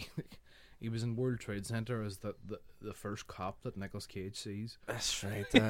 I think You know, but he's in. Do you know what my my favorite? He's Cop in one. Um, he's in the Motel Life with Emil Hirsch. They they play two brothers on it, and it's based on uh the novel by William Lawton, and William Lawton's p- potentially maybe one of my favorite authors, and uh he's amazing on that. And that's a it's a really nice Sunday, and it's a very hard one. They fucking you know uh, unless people tell you about it, you just have to go looking for it. It's a fucking beautiful film.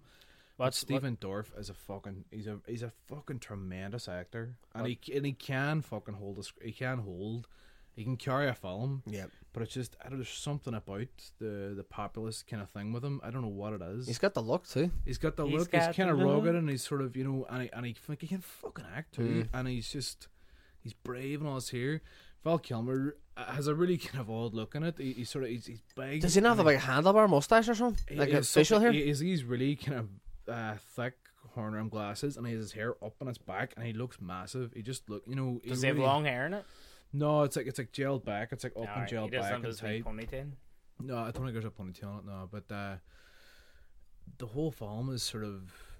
I mean, it, it's that whole thing of you know, uh, nature, or like you know, obviously we're humans, we're part of nature, and this kind of thing, and so it's it's like you know, if you know, like cubism is like a, the square within the square within the square within the square. You know, that's what I'm saying about uh, the the, the prison fights were essentially the cockfights. Do you know what Yeah. I mean?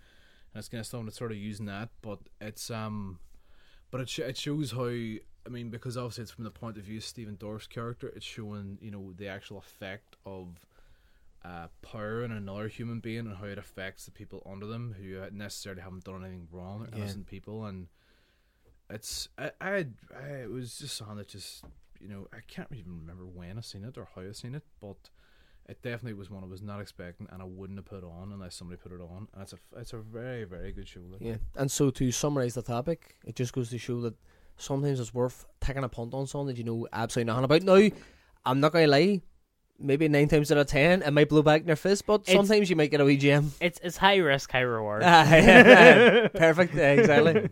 I used to take a punt with actors or directors. I think we all kind of do it. Yeah, yeah. That's fairly safe. Wow. yeah, really. George Lucas, wise up. Okay, we shall move on to recommendations. I'll kick off mine first. go on. My flies! Gives, gives, another, gives another go at that there, man. Guess I'm like walking. I'll go on my first. I'll- Jesus, Mike K been working on that there. I'll, Nice. He's been working them bottles all night too. You That- know, that I- two hours when Jill doesn't come home from work and he's finished there. Fires. Hoist. yeah, No, no, no, You know, too I much. I just like to recommend first. That's It's all. that's, Oh, that's is that not a so walking? bad. Is It's that a not so walking? bad. I was uh, Is that a attempt at a walking. Christopher It can be it, fucking it can be out worked there? on, but it's not bad. Oh, well. I like it. Would you say walking in the right direction? You walk- Continue on, I know you Right fucking now monkey you bastard. walking in the rain. My recommendation is Dazed and Confused, Boom. which is what I'm like most of the time. no, we we showed it last week at the Ben Higgins Film Club. If anybody wants to come, it's Ben Higgins Bar. We show a film every week Wednesday. Come, it's great crack. Boom. Free pizza, popcorn. Right. It's class. Cool promo. But- no, yeah, Days and Confused. I had seen I'd seen it years ago, and I remember enjoying it, but didn't actually remember much about the film.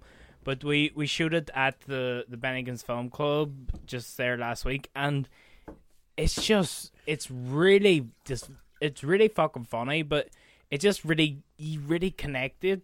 And I think it's it's something we we said on. I'm not sure if it's Shannon Heron said it on the podcast before, but I think we were talking just about like American teen comedies before, and someone said like it makes you nostalgic for a time that you didn't actually have. That was I. That was Shan. Shan straight on there doesn't give a fuck. if It's a good it- point. That's mine. Straightening his mustache there. That was all That was I. But uh, yeah, it's Smoggy fucking bear. because it, it's it's set. it's hard being this goddamn intelligent. it's hard knowing this much, I tell you. I tell you. Goddamn. the weight of the world on my shoulders, baby. but it's it's set in the seventies and it's an American high school and they're just breaking for summer and stuff. And obviously, none of us has experienced any of those things. but That's the 70s. yeah, yeah, it's the seventies. Sex, right? But uh, but the- the the thing that I think is the strongest thing about it is that even though it's it's set in the seventies, it's it's a very of its time and very of its place in America, but you still connect and understand interactions between the people because kind of when when you're that age and when you're that young, kind of those dynamics just always happen, and it's just Yeah, I it wouldn't think. matter what generation. Yeah. you're from. I, I th- think I think it doesn't it just matter sho- what generation you're from or where or where you're from. shows whose interactions are timeless. Like they're always Yeah. going to be the same. Fair enough, the bands and like the films that you might be on, or the clothes might change, but that sort of bond is always going to be the same. But just e- e- even just the the wee glances that like get to laugh and stuff. I mean, like the, the stoner guy asked asked the young kid like, "Oh, you cool, man?" He's all, "What- like, "What do you mean?" He's like, "Okay." Everybody understands what that is, even though y- you probably haven't grew up with that pure kind of thing. Linklater, though. Like, it's the, the man is he's. I mean, he, he might not spend all his time working out all these intricate plot details and, and all all these kind of devices and all, because it's just he just doesn't want to. Yeah, Do you he's know what got. I mean? But I think It, it- he's not a divisive director. He's Yeah. pure character. Do you know what I mean? I mean, he might work on divisive films and he has to work to a device, but the man's character work is fucking absolutely astounding. That whole film is pure character. Nothing really happens. In that Yeah, film. that, that's what I was going to say. Nothing Fuck really what happens. Like, happens, like like- the whole film just feels like it ebbs and flows. Like it just it just kind of goes with what what the characters are doing, and it just en- ends up in a place. What and I it's like, absolutely love- That's it. Like, is like song that Heron was just saying there is that Linklater's the master for, and he done it with Boyhood, and he's even kind of done it with obviously the Midnight Trilogy. He is the master of not only observation but just slice of life. I mean, very there's a, quite a few Linklater films that actually have a cohesive plot that you can carry on with. It is more just about people living their lives, and I mean, like even the fact in Days of Confused that there is Keep really living. I'm like, bye, just keep loving. It's like Paul London is, you know, Bonnie Year's the main character in that film, but he's not really the focus. What happens? He drives about, gets blocked, and there's a sort of character arc there with him that one day saying that she can continue on with, you know, uh, football the next year. Yeah. But that is as tenuous a narrative as you're going to get in that film. It is just about kind of observing I youth think- culture and just you know kind of how it is a timeless thing and it's just showing these people not knowing what they want to do with their future and everybody said that I have that fucking now I don't know what I want to do still fucking 27 That's You know what I right. mean? It's, it's a complete universal feeling, and Yeah. it, it shows a lot of, because you have you have the the people that are just graduating that might be going on to college and stuff or whatever, and then people that might be the the what do you call it the the like main football players. What do you call it? Like I, the, Just Right, that the- Uh, team. the varsity. varsity. Aye. And then The you have vars- someone like McConaughey who's who's Aye, passed. he- and he's, he's, kinda past that, stuck. but still trying to relive the old days. And then you have the freshmen that are just coming into this world Yeah. and stuff. Like, like it, it, co- it comes at it from a bunch of different angles and a bunch of different ages. So, but everybody can connect with everything that's happening. I think that's the strength of film. It's just like there's there's something that you've experienced in there. yeah, uh, but what about Columbus? I mean, I mean, there, there's very obvious parameters set out at the start about age, and it's just age. Age becomes a s- or it starts off as a sort of thing becomes a definition really at the very start. Like uh, you know what at I the mean? very very start, and then it actually it becomes a thing that actually fizzles out the most in it, and that age doesn't really matter because there's two people from different sort of uh, things that get in about that go each other. You know, there's and that happens even with the main character, and then there's McConaughey's character still hanging around with those guys and all that there, and it's just it, it- it's not really about age anymore. It's about it's about what you want and who you want to be, and I think that that as much as McConaughey's not in it quite as much, his character is kind of the lesson of. I mean,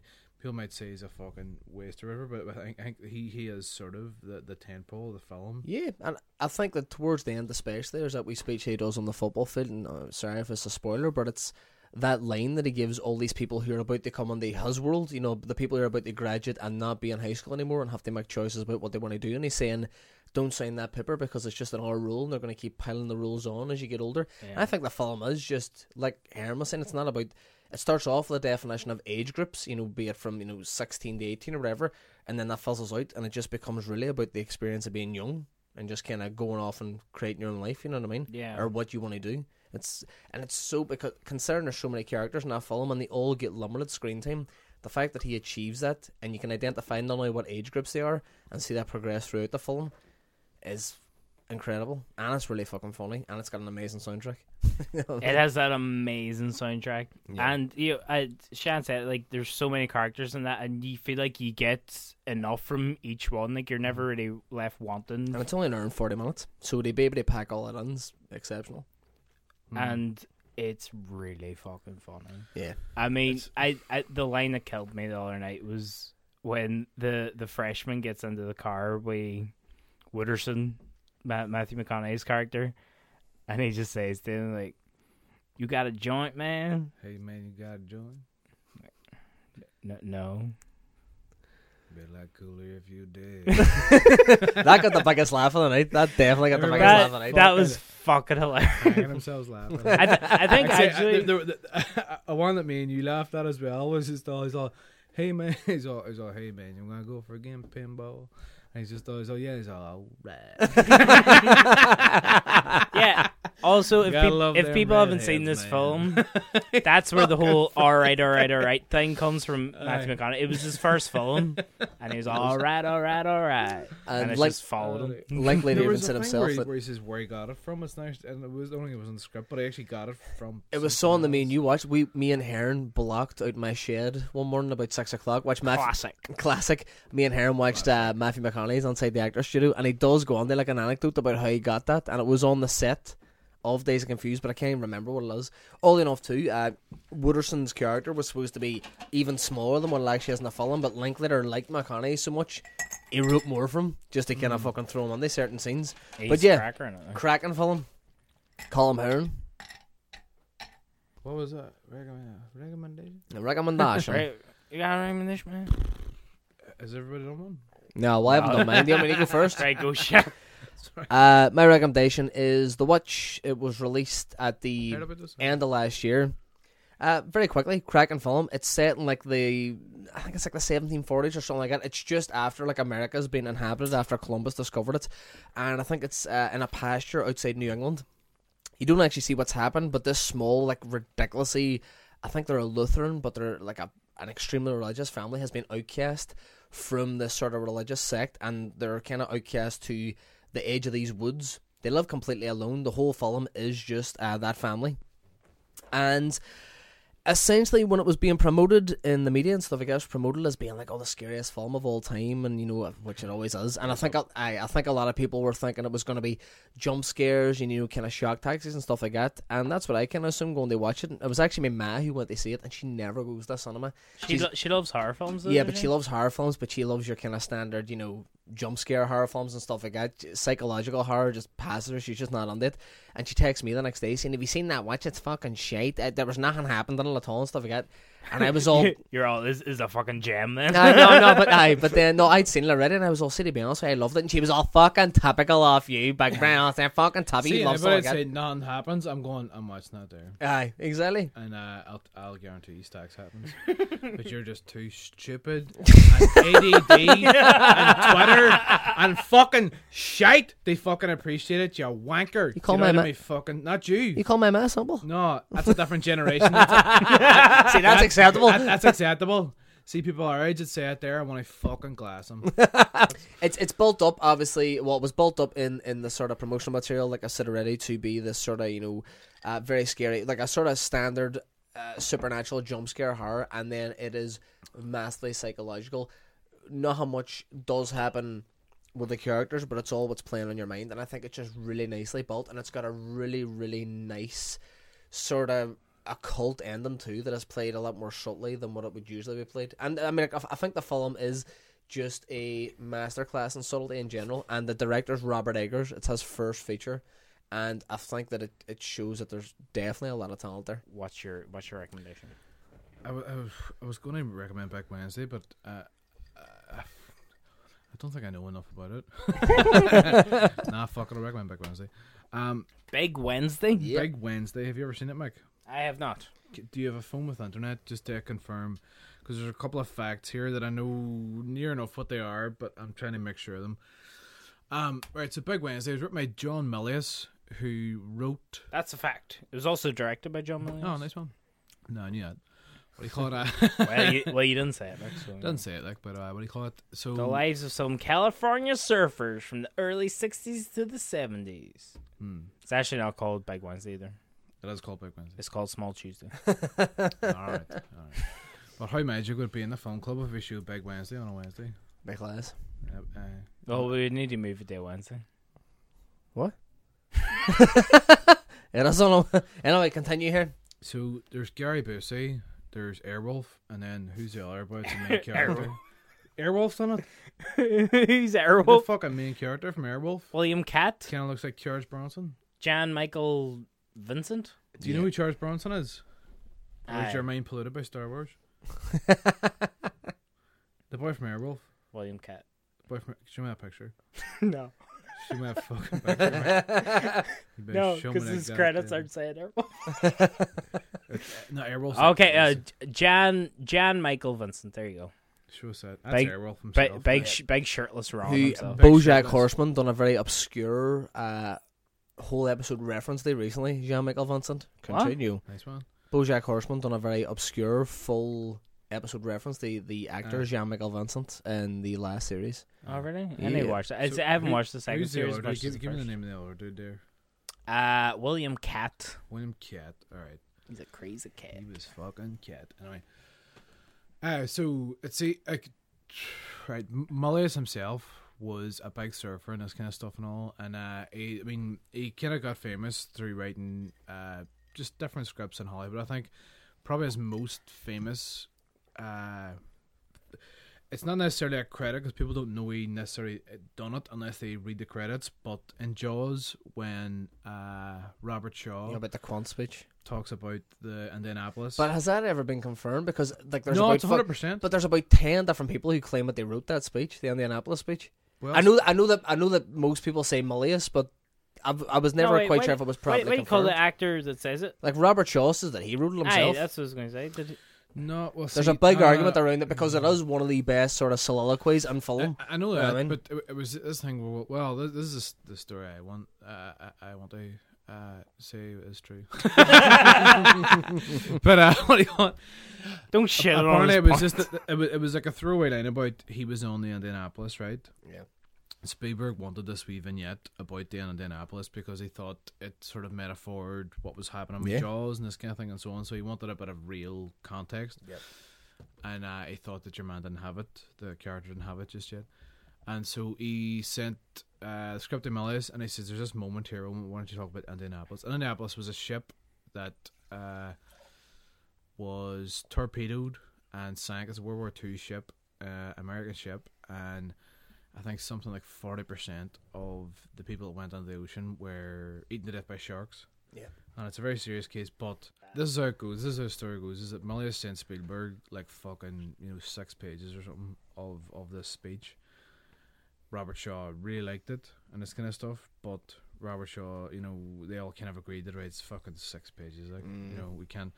And so whatever was cut down and whatever was kind of created from that, I would maybe uh, concede and agree that Robert Shaw. This is right now. I kind of I made it- probably- I- I made it from that, but Spielberg Mol- says molded it none. from the clay that Yeah, Mary yeah, was yeah, given. yeah. He's all, you know, get us some clay to make some bricks, you know what I'm saying? but, uh, and I, I would concede to maybe he, he, he done that, but that's always seen as, that's a milius thing. It's a very Yeah. alpha male kind of, you know. Yeah, because Very he was like raw, very you know. like a right wing gun toting sort of guy. I mean, he wasn't far from Hunter S in ways. He's like, Strange, he- but I've- he's very tossed he was not, but Hunter S wasn't right. He, he- he- he wasn't, I kind of don't- past. I've always found he was, those people he was kinda- right in ways, but I mean, he was gun toting as in. I think he was one of these people that sort of liked for their crack and for his own fun. They take the Constitution, uh, they its nth degree. Yeah, I know that in Easy Rider and Raging Bulls, like a comparison is always made between Milius and Schrader. Like they had very kind of similar personalities because they were in these sort of leftist sort of seventies movements. You know, like Aye. kind of you know like the, the the sort of homosexual culture that had moved in the seventies, but emerged around the seventies. But then also they were really on they fucking you know the right they bear arms and like kind of you know uh, fighting and stuff like that. It's they, they had very strange. Who sort of doesn't want to personalities. own bear arms? But uh, yeah, go ahead. But Big Wednesday, because he was big into surfing and this kind of thing and all, and I mean, it's he, he, he was kind of the alpha male writer, as, as what you said there earlier, but this was kind of his film. And I think the three films that they swapped on were their films. Do you, Yep. you know what I mean? And um, this is because he was big into surfing. He's, uh, he was a big Californian kind of surfer guy and this kind of thing. And uh, it's that thing of I always like films where you like write what you know about, and he knew about that. He knew about the whole world of that. But then he, he liked writing about these, you know, collisions of war. You know, like Conan, he wrote Conan the Barbarian. He wrote Apocalypse Now. You know, he's, he, he knew about the Nam War and this kind of thing. And so on Big Wednesday, the draft comes and this kind of thing, and uh, that's a they're like, what the fuck and all is this like? This is like our endless summer, but I mean, it, it kind of it's almost like a metaphor. It's a metaphor of growing up, but it's a metaphor of we can't just live in this wee bubble of surfing in California, you know, this kind of thing. And then uh, I think a couple of them try to get out of it. I'll not say who, but a couple of them try to get out of it, and a couple of them do get out of it by, you know, like, it's, it's a, some it's quite funny. Some of 'em pretend they're Nazis and all this kind of stuff. And then a couple of them, just for, uh, you know, for whatever other reason, they do get out of it. But there's one character that doesn't even try to get out of it. And he ends up going off to Nam War. And it's, you know, when that character comes back and when the whole when you start to see the, re- the real sense of what the film's trying to say, like it really, it really comes onto its own. Like it, it, it, it- it's a it's a really good film. I remember I watched it because me and my brother just thought Gary Busey was fucking class. I remember because me and my brother, like you know, aside from Remember the Titans and stuff, me and my brother's films were like Point Break, and the whole reason that Gary Busey, you know, talks, you know, that there's a reference in Point Break about uh, like about surfing. He's all, how hard can it be and all because he was in Big Wednesday and he was a big surfer. That was It's a sort of nice the- that's- self-referential you know, one, That's eh? the joke, like, and that's the that's the only reason we decided to watch Big Wednesday. And then obviously when I got older and knew more about film, I knew about John Milius and this kind of stuff. I wouldn't say it's a different. very important film, but it's definitely a film that is well known because John Milius was seen, I think, out of that new Hollywood cinema as being the one who was majorly talented but never quite made it as a director. Him and Schrader, like I mean, I know Schrader had like American Gigolo, or sorry, not American Gigolo, Blue Collar, and it never really took off from. him. But Milius seems like I think that's the only film he ever directed. Milius, I think he tried his hand at that, and then it completely fucking bombed, and he done nothing after that, directing wise anyway. Aye. Just go back to the menu. Is the reason I recommended Big Wednesday. There's a lot of writers like Malleus and really good strong writers, right? I'll wrap us up quickly, like, but that knew how to write good story and knew how to write good dialogue and knew how to write good subtext and past and give your character a bit of sand and a bit of fucking dimension. And I think th- the first and only kind of time he gets the whole, you know, piece of art to do that on is Big Wednesday. And I think for that, I actually think the fir- first time I seen it was 16, uh, and I wasn't big into films and screenplays and things like this here, but, you know, recently I was just like, fuck me, this is a seriously forgotten piece of work. Like, Yep. it, it's a serious, it's a serious film, like, and uh, I just think that uh, i i- it's not, um, it's like it's like an unadulterated uh, piece of writing and directing, and I think I don't know. I think it- it's a wee bit lost these days. Yeah. And I I think it's important to watch that one because it's not a Star Wars even at the same time. It's not Indiana Jones, it's not whatever. It's just it's Malleus, it's writing, it's simple stories, and it's Nam, and it's whatever. And I just that's that's why I like it. Yeah. Okay, we'll wrap it up there, folks. Thank you so much for listening. If you want to let us know, fuck that one up. If you want to let us know, like what films you took a punt on, you know, Netflix, Amazon, whatever, well, you know, if you just bought a film because it had a hot chick on the cover, nobody gonna judge you. Don't worry, baby. Nobody gonna judge. but like cooler if you did. Be a lot cooler if you did, motherfucker. You can find us on Facebook, Let's Talk More Movies Podcast. You can find us on Twitter at Talk More Movies, or you can email us, Let's Talk More Movies at gmail.com. You can also e- uh, you can also leave us comments, reviews on iTunes, Acast, you know, whatever whatever podcast service you're listening to this to. I have been your host, Michael Breslin. Sean Cole has been Sean Cole. yeah. Tom Heron has been the guy. Episode. 57, baby. Oh, you got right this week. Thank you so much for listening. Goodbye. Toodaloo, motherfucker. What is that from?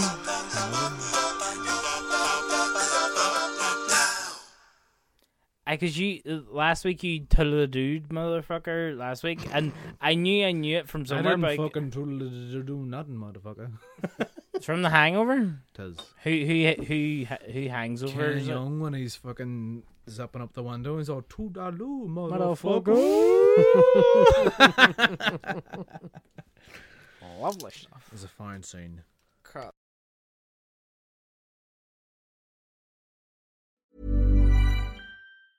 Planning for your next trip?